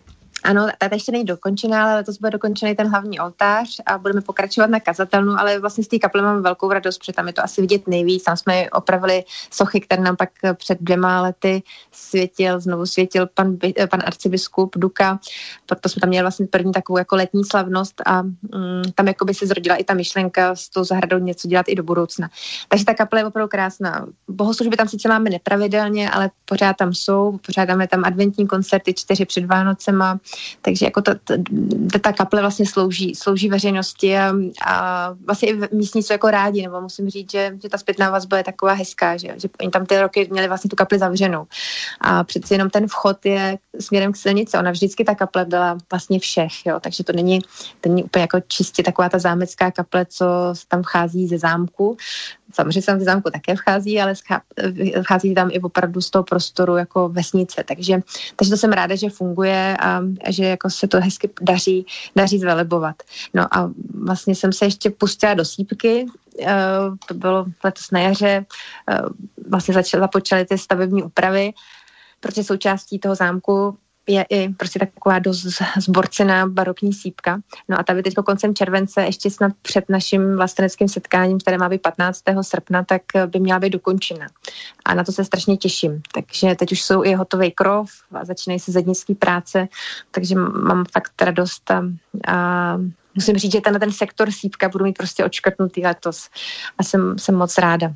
A tam právě jsem si říkala, že to je i takový prostor na takové setkávání, spolkovou činnost a, a taky trošku výstavní prostory, protože vlastně jsme v rámci pozůstalosti třeba dostali korespondenci Maxe Broda a ta pozůstalost je po prvním profesoru dokumentárního filmu na FAMu, panu profesoru Alenu Františku Šulcovi, takže já mám vlastně ještě strašně moc dopisů, jako já nevím, od Lídy Bárový, Růženy Naskový, Marvana, prostě Otakara Vávry, takže si říkám, že to je strašná škoda to jako nezveřejnit a aby lidi neměli, když jsme vlastně tady to dědictví jako dostali jako rodina, takže bychom se s tím měli jako podělit. Takže ta sípka bude sloužit České bohemě, eh, což je jako by vlastně taková ty dva, jako prvorepublikový film a, a divadlo a zároveň bych byla ráda, kdyby sloužila samozřejmě i pro kohokoliv eh, na takovou tu združovací, jako, nebo plnila tu združovací funkci, jakože když by tam někdo chtěl něco pořádat, tak by mohl.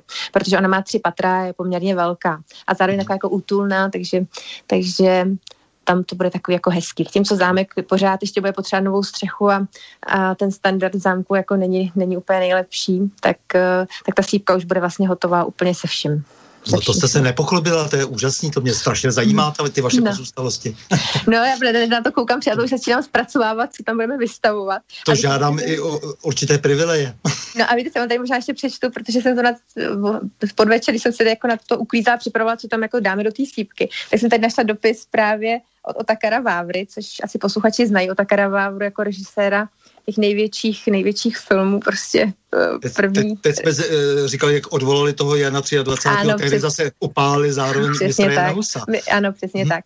A on píše teda tomu Františku Šulcovi. Milí příteli Františku, děkuji tobě i paní Kateřině, to byla jeho žena, za blahopřání k mému vstupu do stáří. O němž Goethe říká, že nejtěžší je to vydržet. Právě v poslední době, zase znovu jako často předtím, musím Uh, musím překonávat tu kupu závisti a blbosti, abych mohl natočit filmy o Komenském, který měl vážnou nevýhodu, že nebyl ani marxista, ani nes, nesloužil u milice.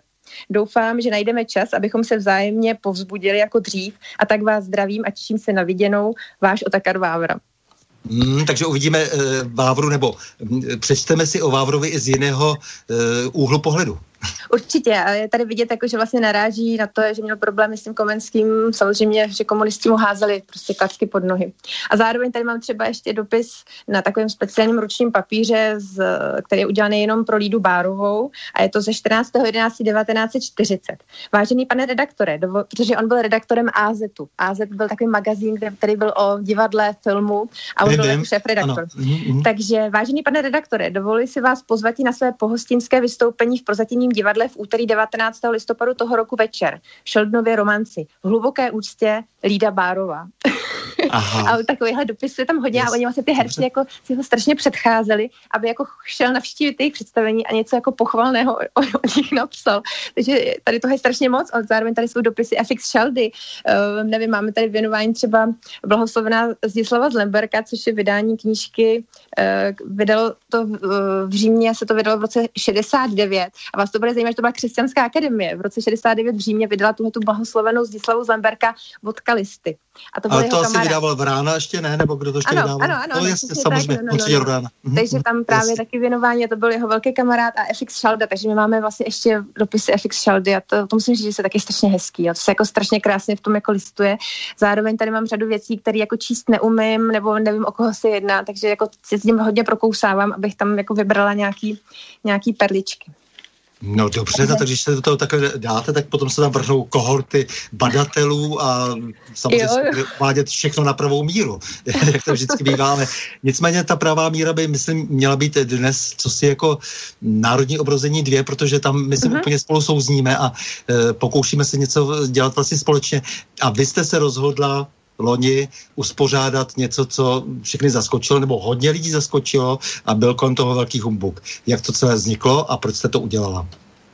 Tak vzniklo to, jak jsem řekla, jako, že jsem chtěla nějakým způsobem využít tu zahradu. Zjistila jsem, že ty zahradní slavnosti fungují. To bylo s panem kardinálem Dukou, kdy opravdu se tam hezky setkával s těma místníma, byl tam dlouho, povídal si a bylo to fakt jako hezký. A ona i ta zahrada k tomu svádí, protože má takový jako fakt rov, rovný terén, takže je to taková jako velká plocha. Neříkám jako stadion, to rozhodně ne, ale, ale jako je to určitě, jako vybízí to k tomu setkávání.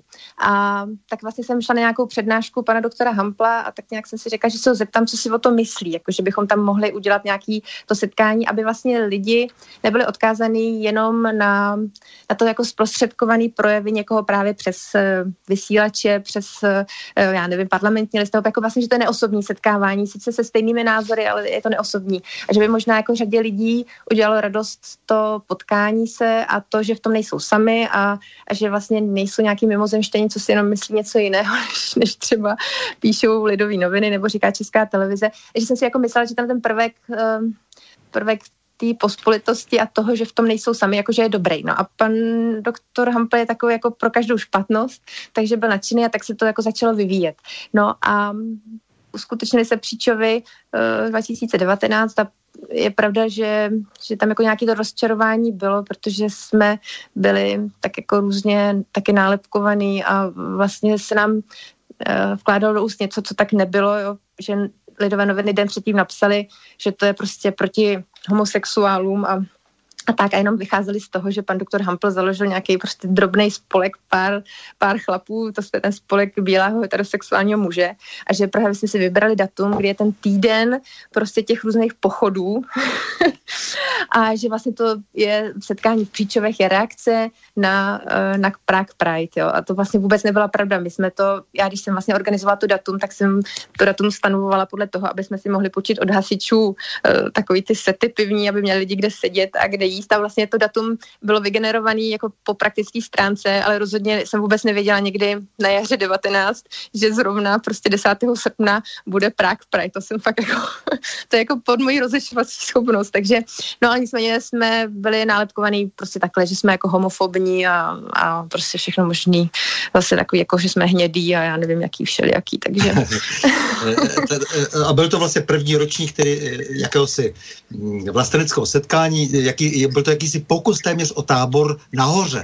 Eh, to znamená, jako někdy před ano, 150, 150 lety byly takové tábory eh, ano. v době obrození, takže bych eh, řekl, že opravdu to byl tak, tak, takový důstojný pokus v tom našem takovém nepravidelném cyklu na všech stranách eh, se věnovat Národnímu obrození dvě. Je to tak? Určitě, a mně se to strašně líbí, to Národní obrození dvě, protože uh-huh. přesně jako ono je to vlastně takový strašně jako milý. To Národní obrození, aspoň to máme ze školy, že asi takový jako milý, hezký, když si představíte uh, přesně Nefovi v císařských fialky a snědky mm-hmm, z rozumu jasně, a jasně. tak, tak vlastně tohle to jako navozuje takovou jako hezkou atmosféru, takže kdyby se to neslo v tomhle duchu, uh, v tom jako probudit národ se k tomu, aby si vážil toho, co tady zanechali předkové, že prostě žijeme tak, že si to neuvědomujeme a že nám to záměrně vlastně jako vytěsňováno i třeba z těch školních osnov. Mě to tak strašně mrzí a že vlastně nakonec i ty komunisti, ty národní hrdiny vlastně neničili. Jo? Jako samozřejmě ideově si je tak různě přizpůsobovali, ale jako neničili jako národní hrdinství a to ta současná doba jako ničí a to, to mě strašně mrzí. Takže vlastně to národní obrození jako je strašně takový milý a myslím si, že určitě stojí za pokus jakoby se o něj pokusit. Třeba nebudeme tak dobrý jako ty obrozenci před 150 lety, ale určitě bychom se o to pokusit měli i kvůli našim dětem. Jako to si myslím rozhodně.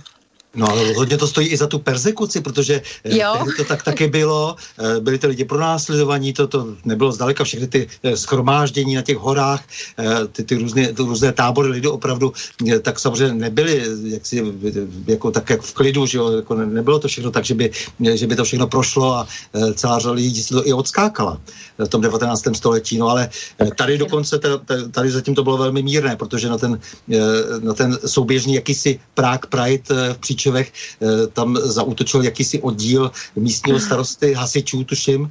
Ano, ano. Bylo to v takové velmi karikované podobě, jako na ten festival hrdosti na sexuální handicap, ale prostě jako se to stalo a tam někde padaly dokonce jabka, že jo, jako, jako mm-hmm, útočné, no. útočné granáty a takové věci. Takže bylo to hodně legrační a přišly tam ty děti v těch sukních a bylo to úplně jako byli tak strašně spovykaní a četli tam nesmyslně, co se z nějakého papírku špatně pochopili dokonce i, myslím, dějiné souvislosti a, a tak. Určitě. Určitě já to myslím, že asi nestojí ani za nějaký komentář. Já, já si myslím, že spíš by bylo fajn uh, lidem říct, jako, že to fakt letos proběhne a že zároveň jsme se trošku tak nějak víc dali dohromady a já teda jsem pořád na pozici zajišťování parku a těch pivních setů a podia. Nicméně jsem strašně ráda, že vlastně do toho realizačního týmu nebo do té skupiny lidí vlastně jste přišel vy, pan Žantovský, pan Semín, pan Hampl a pak je tam ještě zastoupená i žena, což je, což je Lucie Konášová, scenaristka, moje, moje velká kamarádka a, a to tomu dává takovýho jako hezkého ducha, bych řekla a, a ty hezké věty a takovou tu mediální prezentaci, že hezky nám napíše, napíše tu tiskovou zprávu a tak. Na kulturu pak tam máme Zuzanu Styrskou z Gospel Timeu a pak ještě bych nesměla zapomenout na, na úžasnou paní profesorku Milenu Míčovou z Moravy. Takže to máme taky vyvážený a jsou to vlastně lidi, každý dělá něco jiného a, a zároveň jsme schopní jako hezký diskuze a oponentury a doufám, že po téhle stránce ty příčovy budou zase ještě o fous lepší, než, než vlastně takový ten nultý ročník 2019, kdy skutečně jsme si to jakoby zkoušeli, jestli to vydrží zahrada, jestli, jestli lidi přijedou, jestli to má smysl tak, eh, tak letos to bude takový jako profesionální, nebo aspoň to doufám, i když trošku ten covid nám to eh, ty přípravy trošku zarazil, nebo jsme dlouho nevěděli, jestli do toho půjdeme, ale myslím si, že ať to bude, jak bude, tak se určitě musíme pokusit ty ročníky jako udržet a, a uvidíme, co nám jakoby stát dovolí, ale myslím si, že po tom, co dovolil skoro všechno milionům chvilek, tak bychom se asi bát neměli. Eh, je tady už nějaké pracovní datum samozřejmě, takže můžeme možná zveřejnit, že 15. srpen, ale může se to ještě všechno změnit. Eh, asi, mohu to takhle říct? Určitě, ale myslím si, že, že víceméně ten 15. srpen asi bude platit, že, že to je mm-hmm. datum jako fajn a hm, nekoliduje to s Prague Pridem, takže si myslím, že budou všichni spokojení. A jo, určitě, prostě těším se na to a všechny samozřejmě zvu. No já jenom chci připomenout, že loni dokonce mainstreamová média sice křičela, že jo, ale zároveň eh, dala na to nějakou podporu i eh, paní hejtmanka Středočeského kraje Jermanová Pokorná, ale zároveň potom hned za tu podporu vyděsila se vlastně, že vlastenci se nesmí scházet. Zase ji potom mm-hmm. mám vyčetla, eh, bylo to ubohých 50 tisíc korun, přesto ona trošku s tím rozpočtem Středočeského kraje zachází jako s vlastní peněženkou. Eh, v jiných případech tam to jako samozřejmě nevadí, že Harley Davidson eh, podpoří eh, nějakou soukromou společnost 5 miliony korun a, nebo 10 miliony eh, propaguje sama sebe, jakože vlastní kraj a tak dále. Ale nicméně, takže, takže to jsou takové rozpory, které kolem toho byly, ale je z toho vidět, že je tady napětí a že se všichni bojí toho, že se vlastenci budou scházet. Tohle je jako zvláštní, no. To, to určitě, to, to mě mrzí, ale zároveň asi, asi jsme nebezpeční, no, nebo já nevím. Jsme nebezpeční, ne, ale... jsme nebezpeční jak, jak, to říká, jak to zpívá Pepano, jsem nebezpečný a jsem zlej, ano, ano. CIA, no a ano, dneska ano. už ne agencí CIA, že jo, prostě dneska, no. dneska už jsme kdo ví čeho jiného zase agenti, jo, ale je to takhle, takže, takže prostě se chystá uh, další ročník a bude to mít, uh, předpokládám, pokračování a nebude to uh, jen tak uh, jenom na zkoušku, ale už opravdu vážně. Určitě znamená... vážně a že by mhm. zároveň už jsme tu tradici chtěli udržet, takže to si myslím, že, že, že by měl být ten signál. A další věc je, co bych třeba chtěla říct i posluchačům, že, že právě tady uh, na tom trávníku by vlastně mohly vzniknout ty uh, takový ty krystalizační skupinky nebo právě t, ten začátek toho národního obrození, že určitě každou přednášku toho, kdo tam bude vystupovat, si vlastně konec konců můžeme někde přečíst nebo poslechnout i jinde, ale že význam příčov by měl být do budoucna asi v tom potkávání, v tom, že se dají vymyslet úžasné věci, že, že vlastně na minulém eh, tom vlasteneckém setkání třeba paní Lenka Procházková vlastně mluvila o těch nedělních školách, tak já se obávám, že právě nejsme daleko ani od doby, kdy jako byly váleční nedělní školy, kdy se tam učili ty pravý český dějiny a, a vlastně všechno tak, jak má, takže že třeba se to bude jednou muset dělat taky, aby naše děti věděli, uh, co je pravda a ne to, co se jim říká ve škole, ale že vlastně tohoto všechno tam může vzniknout. Může tam vzniknout nějaká akce, že budeme sázet zadarmo stromy, protože ta naše příroda si to samozřejmě zaslouží, že a to vlastně asi děláte zase vy s těmi různými odborníky. A bylo by fajn, kdyby jsme vlastně jako vytvořili nějakou síť lidí, kteří vlastně tu svoji práci ještě nezapomněli, jenom jim to různý nařízení Evropské unie a já nevím, koho všeho modifikuje, ale oni pořád by si představovali, že vlastně pro tenhle stát a pro tuhle krajinu by mohli dělat víc, anebo to jinak a tak, a že by vlastně bylo strašně dobrý tam v Příčovech to národní obrození dvě, jak vlastně začít realizovat. Takže to si myslím, že je přínos asi Příčov, že, že to nejsou ani tak jednotlivé přednášky, ale jako to, že tam bude snaha lidí, kteří tam přijedou, jako fakt něco konat. Že, že to je přesně to, neposlat sms jako ten odpustek, ale fakt začít něco jako pracovat a makat. A to je to, to, je to co asi potřebuje tenhle stát a možná toho se vlastně jakoby bojí, uh, bojí ty, ti nahoře, no, že, že bychom skutečně jako něco dokázali vlastně povídání témata, ale ta blízkost eh, v tom stavu ohrožení. Eh, ohrožení národu a vy říkáte, eh, všichni se postavte k těm zámeckým zdem. Jsme tu dohromady a kdo proti nám? No samozřejmě proti nám peníze a moc. Mm. To je si zvládneme. Hromy, blesky bijů, to se zeptám, smějí tam Slováci? No, samozřejmě. Vysíláme pro Slovensko. Ne, já, já jsem jako vlastně strašně šťastná, že slobodný vysílač existuje, protože já vlastně jako jsem ta doktorka, co jste říkal, ale já jsem taky vlastně úplně řadový posluchač, tak jako slobodného vysílače a, a musím říct, že, že vlastně jsem strašně ráda, že, že Slováci a hlavně by hrdí, že vlastně takovouhle uh, vůbec možnost mají, že mají slobodný vysílač, jako myslím i po stran, po úrovni jako toho, co poskytuje a jaký záběr má, jo, že to, to vlastně na to, že nás o, nějakých pár milionů víc, tak my takový do, dobrý rádia nemáme, jo, takže vlastně teď bych chtěla moc poděkovat panu Koronimu, že dělá to, co dělá. A na Slovensku je víc takových alternativních médií, které jsou dobrý. Tak jakože, že jsou fakt skvělí, no, a že to závidím skoro až. Takže eh, požádáme, aby, aby, potom, aby potom informovali o tom, že toho eh, nějakého data, buď to 15. srpna nebo nějakého jiného se to bude konat a aby taky přijeli. Klidně určitě, až určitě. Klidně až skočit, nebo z Banské Bystrice, je to úplně jedno odkud. A nebo vlastně by teoreticky, já si myslím, že, že ty Slováci na tom nejsou moc líp než my a že vlastně by si to národní obrození mohli začít dělat taky.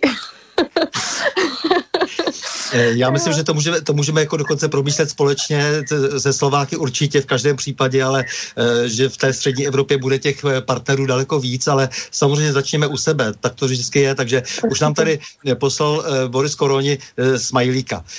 Tak já tady jenom pár připomínek od posluchačů. Dobrý večer, děkuji za další skvělý pořad. Paní doktorka Tomková je evidentně velmi moudrá a milá žena a má velmi příjemný hlas. Přeji všechno nejlepší. Kéž by takovýchto lidí bylo mnohem víc. Michal z Brna. Děkuju. Děkuju. Tak určitě přijede Michal tím pádem do příč, bych řekl. Dobrý Děkuji. večer, zámek Příčevek prý navštívil i kardinál Duka, při, jedné, při jaké příležitosti to bylo, se ptá do to už jsme zodpověděli, eh, ale je tady ještě eh, medicínská otázka. Eh, dobrý večer, co říkáte vyrážkám a infekcím, které vznikaly a vznikají lidem pod rouškami, jakou vůbec mají tito chudáci alternativu, pokud musí pracovat v roušce a zároveň ji nesnášejí, se ptá Evelina.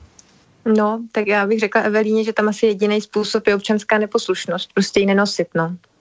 Tam mm-hmm. se opravdu nedá, nedá nic. No v současné době se skutečně bát nemusí a myslím si, že se nemusí dát, bát ani represí. Jo? A e, nic jiného se poradit vlastně nedá. Ono nejde tu roušku nahradit něčím, co by fungovalo a zároveň vlastně nebránilo té kůži v dýchání. Jo? A samozřejmě tam se množí ty bakterie, jak jsem o tom mluvila. Ta rouška je v podstatě Petriho miska. Tam si vemte, že ty jednorázové roušky bychom teoreticky měli po dvou hodinách měnit. A tím, jak jsou vlastně drahý, jako oni jsou opravdu strašně drahý. Předřív taky stále jedna korunu. Já vlastně, co jsem měla z začátku krize a odvezla jsem to i do příčov lidem a vlastně jsem je rozdala, tak mě stála korunu. Dneska nemáte roušku za korunu, dneska jim pořád máte kolem těch 20 koruny. Takže lidi samozřejmě tu roušku mají celý den jednu roušku a, a to je přesně ta Petriho miska, kdy se vám tam všechny ty bakterie hezky množí. Takže ono je jediná šance skutečně, jak se toho zbavit, je jí sundat. Mm-hmm. Takže bohužel vyzývám k občanské neposlušnosti. To je nádhera. Eh, to znamená, že příčevy se ponesou také v tomto duchu? Eh, zve, zvedneme pero i meč ne, asi já se taky radikální úplně nejsem, ale když je nějaká nelogičnost, tak mi to vadí a v tomto případě bych řekla, že to jako úplně tak je, no. Ke svornosti budeme určitě vyzývat, protože ani Hitler, ani Soros eh, nás nezmůžou, že? Určitě. To myslím, že tohle můžeme říct úplně skálu pevně. Eh, kde je to ohrožení dneska největší, když se tak zeptám obecně politicky? Jako kde ho vnímám já? Uh-huh.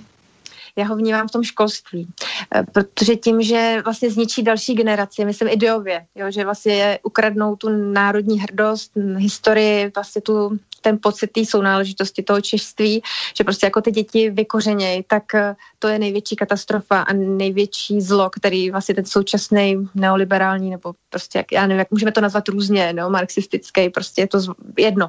Tak ten, ten systém dělá tohle to největší zvěrstvo, to, to páchá na té mladé generaci. Já jsem samozřejmě matka 17 letého, 19 letého syna, takže já to bohužel vidím z reálu, nebo v reálu a vidím, jak se to vlastně rok od roku zhoršuje. A vlastně tyhle ty děti jednou budou vlastně o nás se starat ve stáří, ty děti jednou budou vlastně hybateli se těch dějin převezmou po nás uh, tu štafetu a, a to je ta katastrofa. A to si myslím, že se v minulosti tolik nedělo. Že nikdo neničil jakoby ten národ tolik jako ten současný jako systém a režim. No tak asi tohle vidím. Já prostě vidím to, to školství, jako je základ. Tam si myslím, že musí proběhnout ta změna, aby se nám to vlastně nevrátilo. My se můžeme snažit, ale za 20 let to převezme někdo jiný a, a vlastně všechno tohle snažení bude vlastně přijde v ní več. Musíme prostě začít u těch dětí. To si myslím, že, že je potřeba. Uh-huh. A teď se vrátím zpátky, to znamená, my jsme si o tom nepovídali moc, ale co pro vás znamená ten velký listopad eh, a, a velký Václav Havel, který by podle mnohých měl zaujmout stejné místo eh, jako kdysi hlavy Marxe, Engelse a Lenina na takovém tom eh, stále v minulosti zobrazovaném triptychu, který dominoval nad organizovanými demonstracemi. Před, no. před, před listopadových milionů chvilek. no jasně, no ale to víte, co to takhle moudrý jsme dneska, že jo? Já, já vlastně jasně. tím, že jak jsem říkala, že jsem z té antikomunistické rodiny, moje rodiče ve straně nebyli a uh, tak já jsem jako by takhle vyrůstala, proto jsem vlastně i byla na té národní třídě v 15, přestože vlastně dneska bych řekla, kdyby můj syn v 15 šel na nějakou demonstraci, říkám, že Maria, jako nic nevíš, jako to tam nemůžeš jít.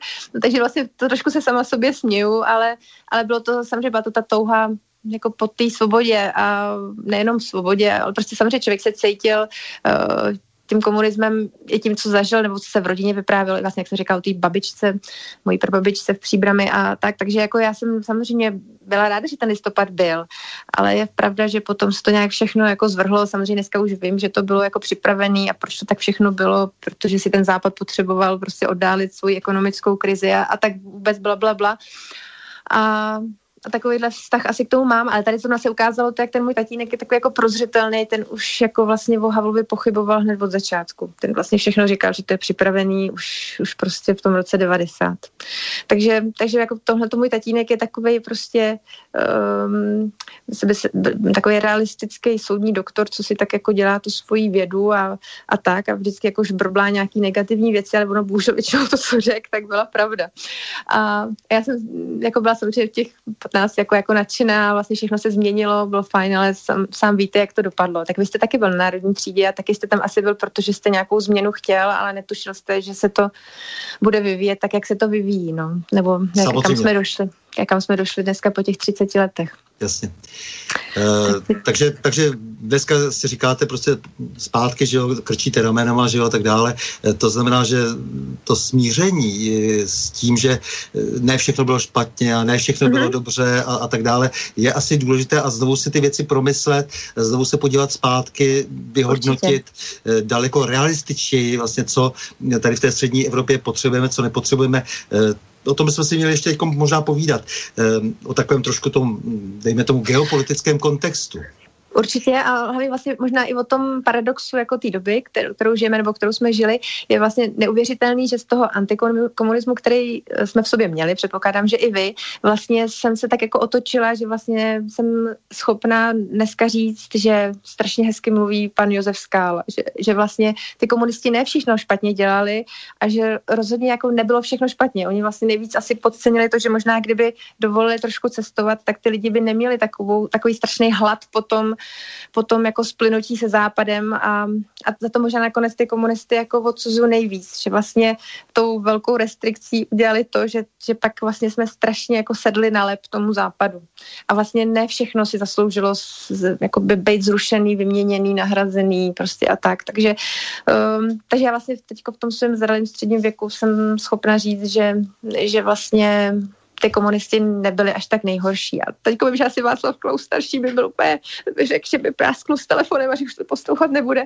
Ale, ale prostě já si myslím, že to tak je. Samozřejmě měla jsem idylické dětství a bylo, byla to tahle ta doba jako husákových dětí a, a tak vůbec, ale myslím si, že ty komunisti prostě rozhodně nekradli tolik, ne, neničili tu, tu kulturu tolik, jako myslím to, přesně jak jsem mluvila o tom hrdinství, vlastenectví, pořád tam něco nechávali, jako, jako ty hrdiny, pořád eh, ta, ta destrukce nebyla tak strašná, jako je dneska. To, to, o tom jsem přesvědčená.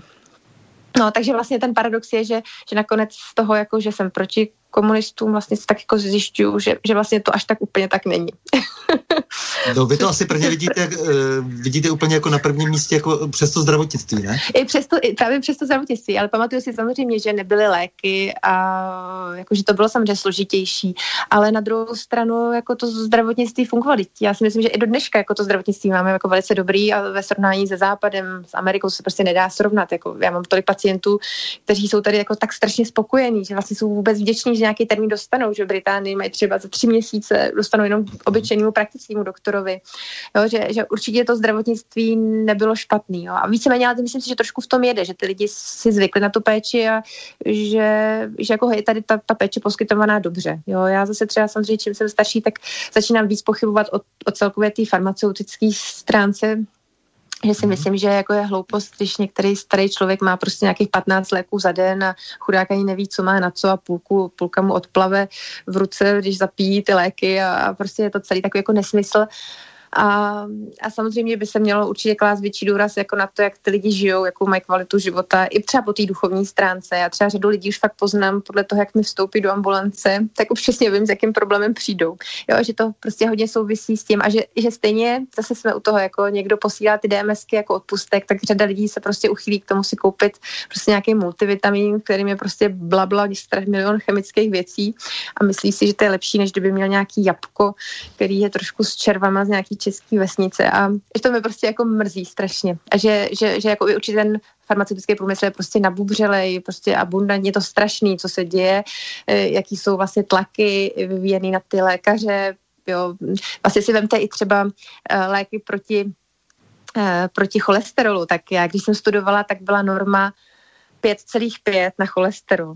A během nějakých pěti, deset let po medicíně se to změnilo na pět celých. A to bylo jenom proto, aby mohly ty farmaceutické firmy lifrovat ty hypolipidemika, takový ty statíny všechny, protože vlastně málo kdo splňoval tu normu kolem pěti. Jo? Všichni měli kolem těch pěti a půl. A, a jak se snížila ta norma proto, aby vlastně do těch lidí prali prostě ty hypolipidemika. Přitom by stačilo jenom trošku líp jíst, nemít tolik klepku třeba a a ten, ty střeva vlastně to tak hezky zvládnou, že, že by žádný cholesterol vlastně nebyl, jo. Takže Aha. jsou prostě věci, které vím, že jsou taky špatně, že jo, a je to daný taky jenom prostě mamonem a penězma, jo. Není to, a zároveň samozřejmě nepatřím takovým těm odmítačům léku, jako to rozhodně ne, jo. tak eh, opravdu jsem vystudovala tu západní medicínu, ale rozhodně nespochybnuju východní medicínu a to, že se každý můžeme jako o to své zdraví jako víc zasadit, to, to tak prostě je. No. Určitě, takže to s tím asi zdravotnictvím pravdu. No a, a jsi nějakou ve střední Evropě, jasný. ano. Ten, no, no, no, dobře, ale eh, tady jsou jako nějaké, nějaké eh, samozřejmě nějaké konotace současné, eh, to znamená třeba, když teda jsme mluvili o té minulosti, demontáž, demontáž Koněva, demontáž sochy Koněva. Hmm. Jak, jak to posuzujete tohle celé přejmenování, přejmenování náměstí pod Kaštany na náměstí, jak si jedno z největších zločinů hmm. hmm. ruských? No No tak to je jasný, to tak, je, tak jsme se o tom bavili jako ty dvě hodiny, tak samozřejmě s tím nesouhlasím, jako to, tohle z ty změny, jako a hlavně jsou stejně kosmetický a víte co, asi to nakonec si říkám, že ať si dělají, co chtějí, stejně, uh, stejně nakonec jako si budeme myslet pořád, jako by my, a tady posluchači, co, co nás poslouchají, jako to tež, jo, ale samozřejmě mě to mrzí, ten, ten koněv je, je prostě strašně smutný, protože jako přišívají mu Maďarsko a já nevím, čím, co, co, čím argumentuje pan primátor, ale ale prostě on byl symbol, on byl symbol těch prostě 140 tisíc padlých na našem území, že jo, a vemte, Rusu zemřelo 22 milionů a toho to je prostě strašně, kdyby byla Rus, tak, tak jsem strašně naštvaná asi na takového prostě nějakého mladého hřiba. Neskušenýho, ale já si myslím, že takhle třeba hřib za 20 let bude mít jiný názor. Podívejte no, se na... na možná za 20 let, ale nicméně uh, u toho hřiba uh, samozřejmě uh, no, jasně, no. Takovou skvrnou na kráse, že je zrovna primátorem. No určitě, no, tak to je chyba, no. To je ale chyba, chyba nás všech asi, že jo. Taky, taky kdo ho volil, no. Nevím, nevím, koho je to větší selhání. Národní stát, to je asi něco, kde nemáte žádné pochybnosti zvláštní? Ne, určitě ne, naprosto ne. A pak taky trošku budu věřit nějak té V4 ještě možná. To možná se na to na, narážel i stran té geopolitiky středoevropský. Ano, to mě vždycky zajímá, tu otázku kladu pořád dokola. Eh, kde si myslíte, že jsou ty rozumné hranice spolupráce, jak je rozšiřovat, nebo jak začít? Vůbec kde začít? Tak u sebe samozřejmě, u sebe a, a určitě ty jednotky... ten... doma. doma v rodině, jako asi každý, jasně, každý jasně. v rodině, to tak je, to, to vlastně také říkali komunisti, že rodina je základ státu. uh, to, no, to říkal už Masaryk konec konců. No jo, jo, určitě. a, takže toto jo, to tak je a takže v rodině pak, pak je ta jednotka i ten stát samozřejmě a vlastně to sám víte, jako prakticky vždycky všechno fungovalo na těch státních jednotkách a to si myslím, že se nezmění, že i kdyby se Brusel stavil na hlavu, tak mu to fungovat prostě nikdy nebude. Takže určitě já, si, já věřím takovou tu spolupráci samostatných národů. To, to myslím, že fungovat bude vždycky. I když ten hegemon toho Německa bohužel v té Evropě bude na věky. To, to si myslím, že se, to se jako nedá zrušit. Jo. To, tady, to tady bude. No, to, to myslím, že na to, proti tomu asi šanci moc nemáme. No, Ale... Na nějaký čas ono nic není věčné, takže samozřejmě na nějaký čas to tak určitě vypadá.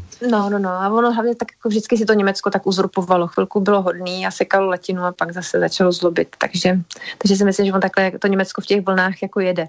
Ale nicméně nebrání to nám jako budovat si tu identitu svoji vlastní a, a hlavně e, vlastně nezahodit to, co nám tady nechali ty ti předkové. Já vlastně si říkám, že je to tak jako strašně hezký a úžasný, jako co pro nás tady nechali a že my zatím tak jako žijeme dost Bůh darma, si tady potom necháváme šlapat. Tak to, to, to je vlastně to, co mě trápí nejvíc společně s tím školstvím, máme to spojený, jsou to nádoby. Takže tak to je náš úkol, no. a vlastně taky vlastně tím pádem i ta spolupráce se Slovenskem má určitě svůj význam a je to strašně hezký, že to takhle funguje, jak to funguje. Je to taky blížší košile než kabát, ne? To znamená rodina, e, stát potom národní, Česko, Slovensko, bývalé mm-hmm. patří hodně dohromady a pak teda ta V4, říkáte, dobře, jak se v té V4, ona je taková trošku nesourodá. Právě, e, no, a to asi, co by tak jako samozřejmě asi těžko, těžko překonávat, protože, hm, protože si myslím, že ty Poláci, ten, ty, ten mají prostě zvláštní vztah jako v té Americe a zvláštní k Rusku a samozřejmě nemů, my nemáme jako historickou zkušenost s, s tím Ruskem, nicméně si myslím, že ta jejich rusofobie době je taková jako prazvláštní a až moc, tak samozřejmě tím se třeba budeme asi lišit, že jo, nebo no a ty Maďaři jsou takový své hlaví, tak jo, ale myslím si, že když nám půjde vlastně o společnou věc a taky zároveň půjde do tuhýho, což asi půjde, tak, tak si myslím, že ty společné eh, snahy tam určitě jsou, že jo? protože to je evidentní, že, že chceme ty národy uchovat.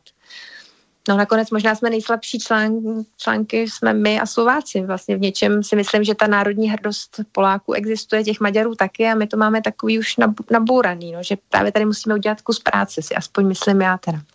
No, Nevím, jak to vnímáte vy. Vy je můžete také zvát do příčov. No určitě, no to já to právě... Můžeme pozvat společně. určitě, určitě. no tak počkejte, vy jste v tom výboru, já jsem přeci jenom na zajišťování toho backgroundu, takže uh, ideový vůdce no, jste vy a pan, a pan Semín a pan Hampl, takže... ne, takže nepřeháněte, samozřejmě vy jste ta duše toho podniku celého, ale jako bylo by dobré, kdybychom našli i ty partnery v tom blízkém zahraničí, to určitě. Určitě, ale to myslím, že tam právě jako jedna ta sekce je, je ti zahraniční partneři. To, to si myslím, že jsme tam právě měli na naší schůzce. No. Takže eh, řekněte mi prostě, jak vy eh, vlastně do budoucna vnímáte ty, ty naše možnosti, jako to znamená, eh, co ta Česká republika, pokud tedy přežije to, co se chystá, co ta Česká republika by vlastně měla dělat, jak by měla posílit sebevědomí. Co říkáte, školství, to je jedna věc, stačí to? To je no, velmi dlouhodobá věc. No určitě a to si právě myslím, že je potřeba, aby se vlastně dali dohromady lidi, kteří, kteří jako vlastně si myslí podobné věci jako my a, a začali jsme jakoby něco dělat. To, to, to si myslím, že by, to je základ. No ale pak na druhou stranu si myslím, a to říká teda Lucie Konášová, co napsala toho krásného Anděla Páně, tak ta, ta říká zase jako, že že ty Češi mají strašnou výhodu, že ten Karel IV. nám tady nechal tolik těch různých jako svatých, že vlastně vždycky tu českou zemi ochrání. Tak Lucie Konášová spolehá na to, že, že budeme chráněný i jako, i jako bez, bez činnosti. Jo. Taky na to já bych teda moc nesázela, ale minimálně je to hezký se na to spolehat. Mm-hmm. Protože dejme tomu, že teď jsme taky trošku ohroženi tím, že se tady měli zrušit Benešovy dekrety. Hmm, no, tak to je hrozně, jestli k tomu prolomení už totálnímu dojde, no, tak nevím, no. Já doufám pořád, že ne, že, že, že, že, to, že to tak nebude. A vy si myslíte co? Evropská unie, jaký máte ráda? Uh, to, to asi vyplývá z toho všeho, co jsem říkala. Samozřejmě, že nemám. No, já jsem i volila ne, když, když bylo referendum, ale bohužel nás nebylo moc. No. Nebo teda bylo nás docela dost, ale nebyla nás většina. Eh, nějak se v té Evropě domluvat musíme. Eh, to je jasné, ale jako to, to, co se z toho vyvinulo, eh, tak to je samozřejmě velmi nebezpečné. Ale nicméně, jak byste si představovala ideální vztahy v Evropské unii nebo v Evropě? No já si myslím, že opravdu fungování jako korektních vztahů svébytných národů, to si myslím, a v podstatě to tak bylo, nebo mm, opravdu to si myslím, že, že, že je základ. Já si myslím, že samozřejmě chybný, chybný je to, co se stalo, to, co, že nemáme hranice. vlastně ty státy přišly o ty své atributy, co stát dělá státem a to je špatně, že jo? Plus samozřejmě všechny ty diktáty a ty, ty porušování přirozených běhů věcí, jo? ty, ty nerovnováhy daný různým dotováním něčeho a jenom někde a někomu a tak, takže já opravdu jako sázím na ty suverénní státy, kteří, který vlastně můžou fungovat na základě korektních vztahů to, co je teď, tak vždycky bude vyvolávat vlastně vždycky někdo menší, někdo je větší, někdo někoho převálcuje, někdo se s někým domluví. Prostě to fungovat jako ze své podstaty nemůže. Slovanská myšlenka. Je to něco, co je ještě živé? Dá se s tím nějak pracovat? Dává to nějaký smysl? Mně jo, já, a vlastně taky čím jsem starší, tak mi to dává větší smysl. Já určitě, jako takový ten panslovanský uh, jako názor, trošku si myslím, že určitě uh, máme něco společného Slovani, jako je, je to vlastně hmatatelný, je to cítit, jako určitě, když jdete někam do Ameriky, uh, nevím, i do těch anglosaských zemí, tak vlastně vidíte, že jste jiný, nebo že máte prostě ten základ jiný a když jdete do Polska, na Slovensko, tak se cítíte trošku doma. Takže já já vlastně si myslím, že to určitě smysl má. Samozřejmě zase to nemůžete dělat nějak uměle, ale, ale ty Slovani fakt něco společného mají. A stojí za to to nějak jako určitě tužit. A to je další věc, že si myslím, že, že ta Evropská unie, nebo vlastně můžu říct rovnou Německo, cítí, že, eh, že by nechtělo, aby ty Slovani tahli za jeden pro vás, takže jsou to všechno tyhle ty kampaně, takový ty antiruský nálady, takový to, co přesně, že jsme se otočili o 180 stupňů uh, během těch 30 let a to je taky špatně. Já si myslím, že ta svébytnost vlastně spočívá i v nějaký suverenitě, kdy si můžeme vybrat, s kým chceme kamarádit a s kým ne. A, um, a že je špatně, že vlastně se nakonec drolí právě i tyhle ty slovanské vazby, protože ani to Rusko není špatný. Nakonec si myslím, že, že to Rusko v dnešní době eh, je nakonec větším ochráncem já nevím, rodiny, víry jako a starého dobrýho světa víc, než, než tahle ta na, na úpadku založená západní civilizace, nebo prostě ten západ, který už neví, co by roupama. Tak vlastně přestože jsme se taky chtěli od toho Ruska nějakým způsobem odklonit, tak musíme uznat, že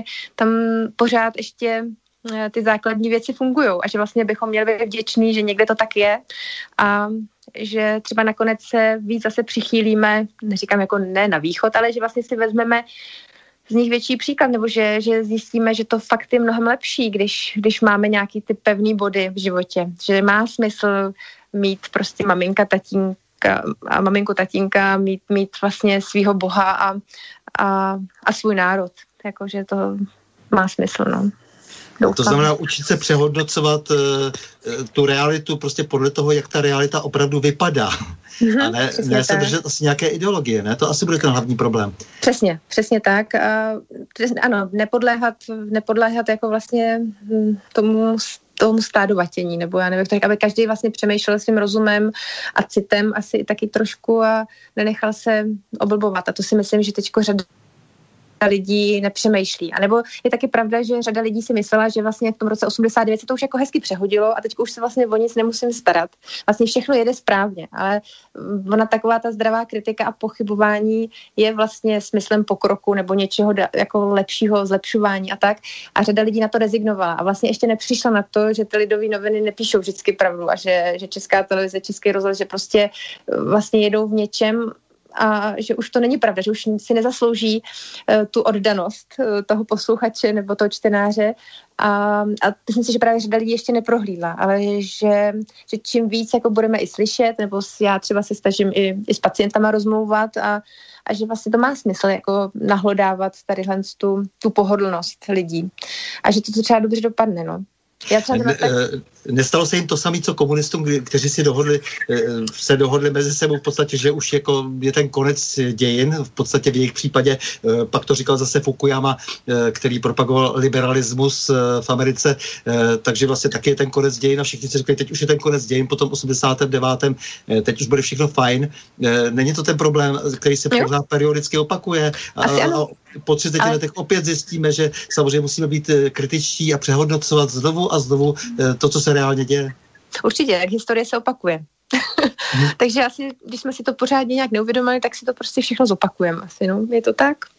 A vždycky bohužel v ještě horším hávu. Určitě a další věc je, že samozřejmě řada zkušeností je nepřenosná, jo? že vlastně my můžeme i těm našim dětem horem dolem vyprávět své zážitky, zkušenosti a, a stejně jako by asi budou muset projít nějakou svůj vlastní zkušeností, aby to pochopili. Ale, ale tak to je, tak to bylo od jak živa, to bylo od roku nula, nebo ještě, ještě dál do minulosti, že, jo? Že, že prostě pořád se ta historie opakuje. A na druhou stranu vždycky to docela dobře dopadlo, když se nad tím zamyslíme. Ne? No samozřejmě ještě to neskončilo. To, ještě to neskončilo. Ještě to neskončilo. to, to, že to neskončilo, tak vlastně to dobře dopadlo, ale no. potom jako možná, že zase to bude tak, jako, že budeme zase překvapeni, i když to skončí. Já bych se trošku pesimista, to je pravda. no, uh, média, už jste to tady naznačili, jak vidíte média, protože já si myslím, že tam je někde ten uh, teď ten hlavní problém, ne? Možná protože se potřebujeme dorozumět a nám to zprostředkovávají nějaká média, jsou tady nějaké technologie, umíte to celé jako nějakým způsobem pojít pojmenovat? Co se s nimi no. stalo, s těmi, s těmi, co se s těmi médii stalo? No tak jako máme tady mediokracii, že jo? takže s nima se stalo to, že si uvědomili svou sílu a, a plně ji využívají, no tak to je, to je chyba samozřejmě, no strašná, ale tím, že jsou ovlivňovaný i někým, kdo, kdo je samozřejmě platí, tak my v tomto směru jsme ti slabší, jako nebo respektive taháme za ten kratší, kratší provaz, jo, to je, to je naše jediná nevýhoda, teda myslím. Ale ty média, další věc je personální, ještě vybavení těch médií, když si vezměte jakoby student, ty žurnalistiky, kdo vlastně z toho vyjde. Vlastně dneska jsem mluvila o FX Sheldovi, tak když srovnáte eh, kritiky dnešní doby a kritika FX Sheldu, tak to, je, to se srovnat nedá, že jo. Je, jako i ta úroveň jde dolů, je to, je to strašně smutný, ale, ale blbý je, že ta média vlastně celosvětově, že mají vlastně ten celosvětový dosah a že, že ten vliv na společnost to má, protože je to jednoduchý zdroj informací, rychlej zdroj a, a hodnota informace je chvilková, to je prostě sekunda a vlastně nikdo už nepátrá po tom, jestli ta informace je pravdivá nebo ne, ale už je prostě vyřčená, nějak se na ní zareaguje a už nikdo nesleduje, jestli je to pravda nebo, nebo není. Takže tady to je samozřejmě strašný jako boj trošku Don Kichotský asi s těma, s těma médiema. Pro mě jako to je trošku děsivý, jako musím říct. No. Tady moc šancí nemáme, no. Nevím, kde, kde vezmeme nějakýho pořádného pořádného alternativního Soroše, no. Teď se něco stalo v těch eh, veřejnoprávních médiích, jak hodnotíte tu změnu, protože nějací tři lidé se dostali mm-hmm. do mhm. rody české Tak to mám eh, strašnou televize. radost. No, to mám strašnou radost a speciálně za paní Lipovskou, jako to, to jako jsem fakt nadšená a, a strašně věřím. Teda já věřím i těm ostatním dvěma a doufám, že společně třeba i s panem Petrovem to jako zvládnou, nebo že to začnou trošku aspoň přetáčet tu českou televizi nějak, aby, aby tam prostě nebyl to strašný ten stát ve státě, co tam je, protože to to je neuvěřitelný, abych pravdu řekla. Takže já jsem ráda, já jsem ráda, že se to povedlo a je vidět, že už i asi hnutí ano toho mělo dost. že i když to samozřejmě mohlo dopadnout ještě líp, si myslím, že, že pravomoci toho premiéra, že dávno už s tím něco mohl udělat. Ale, ale prostě těším se, jak, jakou práci odvedou. Doufám, jako já fakt hodně věřím paní Lipovský. Uh, myslím, že až se rozkouká k Sever Veselý, tak, tak taky bude dobrý a, a ten pan Matocha, Matocha, Pavel Matocháno. No, no, no. Tak ten, ten toho jako neznám nějak jako z, z nějakých zdrojů moc, a tak, tak myslím si, že obecně je to jako do, dobrá volba a doufám, že, že to přinese i ovoce. Já znám Pavla dobře a myslím, že se bude chovat logicky přiměřeně. To, to si myslím, že uh, rozhodně bude, že, že to je kvalitativní posun. Určitě, tak uh, uvidíme. Takže vlastně mhm. všechno je dobrý. Všechno je dobrý a a potkáme se 15.8. v Příčovech. No tady je poslední poznámka, ještě zdravím vás oba a e, přidám něco k, k setkání v Příčovech. E, paní Samková e, z ČRO dvojky, e, také Papoušková o Združení bílého homosexuál, heterosexuálního muže, e, poslala si mi odkaz na skutečného organizátora setkání a zároveň se mi položil otázku, kde čerpala ověřenou informaci. Přece ČR uh, uvádí zásadně ověřené informace. Bohužel jsem se nedočkal odpovědi. Ne, Senková, paní Senková, nikoli Samková. Mm-hmm. Uh, bohužel jsem se nedočkal odpovědi. Uh, přeci nebude odpovídat posluchači, který uh, přispívá na její plat poděkování za příjemné povídání Milan. Uh, tak jen ještě, abych tady uh, doplnil uh, těm příčovům. Uh, ještě to možná řekněte, jak to celé to, bylo. To, no ano, ale on to právě byl ten paradox, že vlastně ta média to používala, jak chtěla. Jo? Ono vlastně když se to hodilo, aby to byl bílý heterosexuální muž a bylo to proti eh, homosexuálům, tak se používalo, že to organizoval pan doktor Hampel. Ale pak zároveň vlastně já jsem byla ta, co žádala o dotaci, to znamená, já jsem byla organizátor samozřejmě. Jo? A tam už se vlastně jako by bílý heterosexuální muž nefiguroval. Že vlastně kdyby on byl organizátorem, tak přeci by figuroval i v té dotaci vůči hejtmance eh, Jermanový. A to tak nebylo, takže víte, co tam jako vlastně ta neprofesionalita těch novinářů je vlastně jako strašná, jo, protože vlastně používají ty informace opravdu, jak se jim zlíbí, když jim vlastně dáte prostor, tak ho využijou. My jsme asi udělali chybu, že jsme vlastně před tím konáním neudělali vlastně nějakou tiskovou zprávu.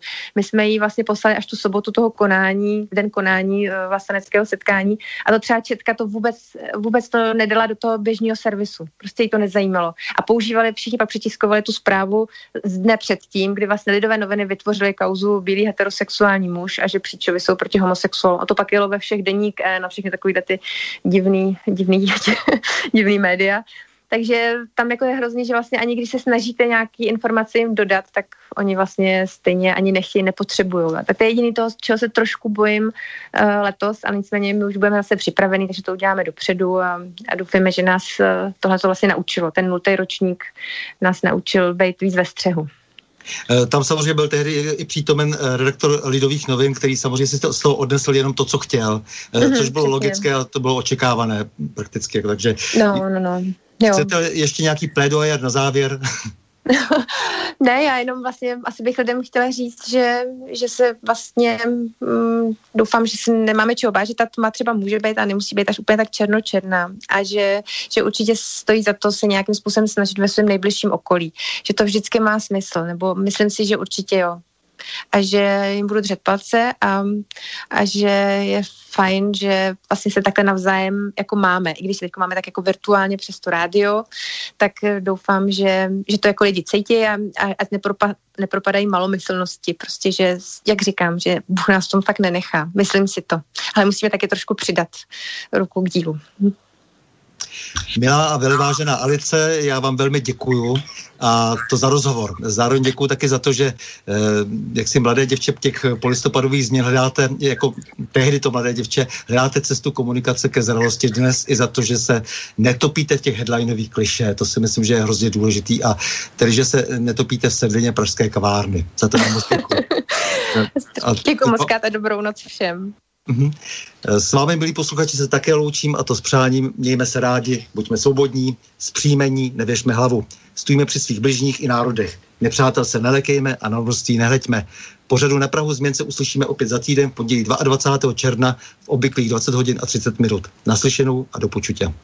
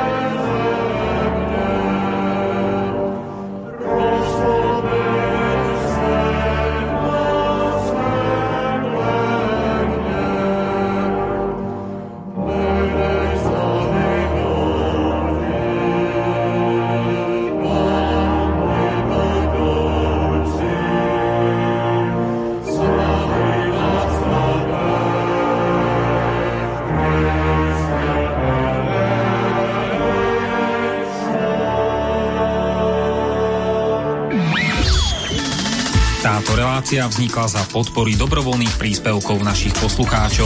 I ty sa k ním môžeš pridať. Viac informácií nájdeš na www.slobodnyvysielac.sk Ďakujeme.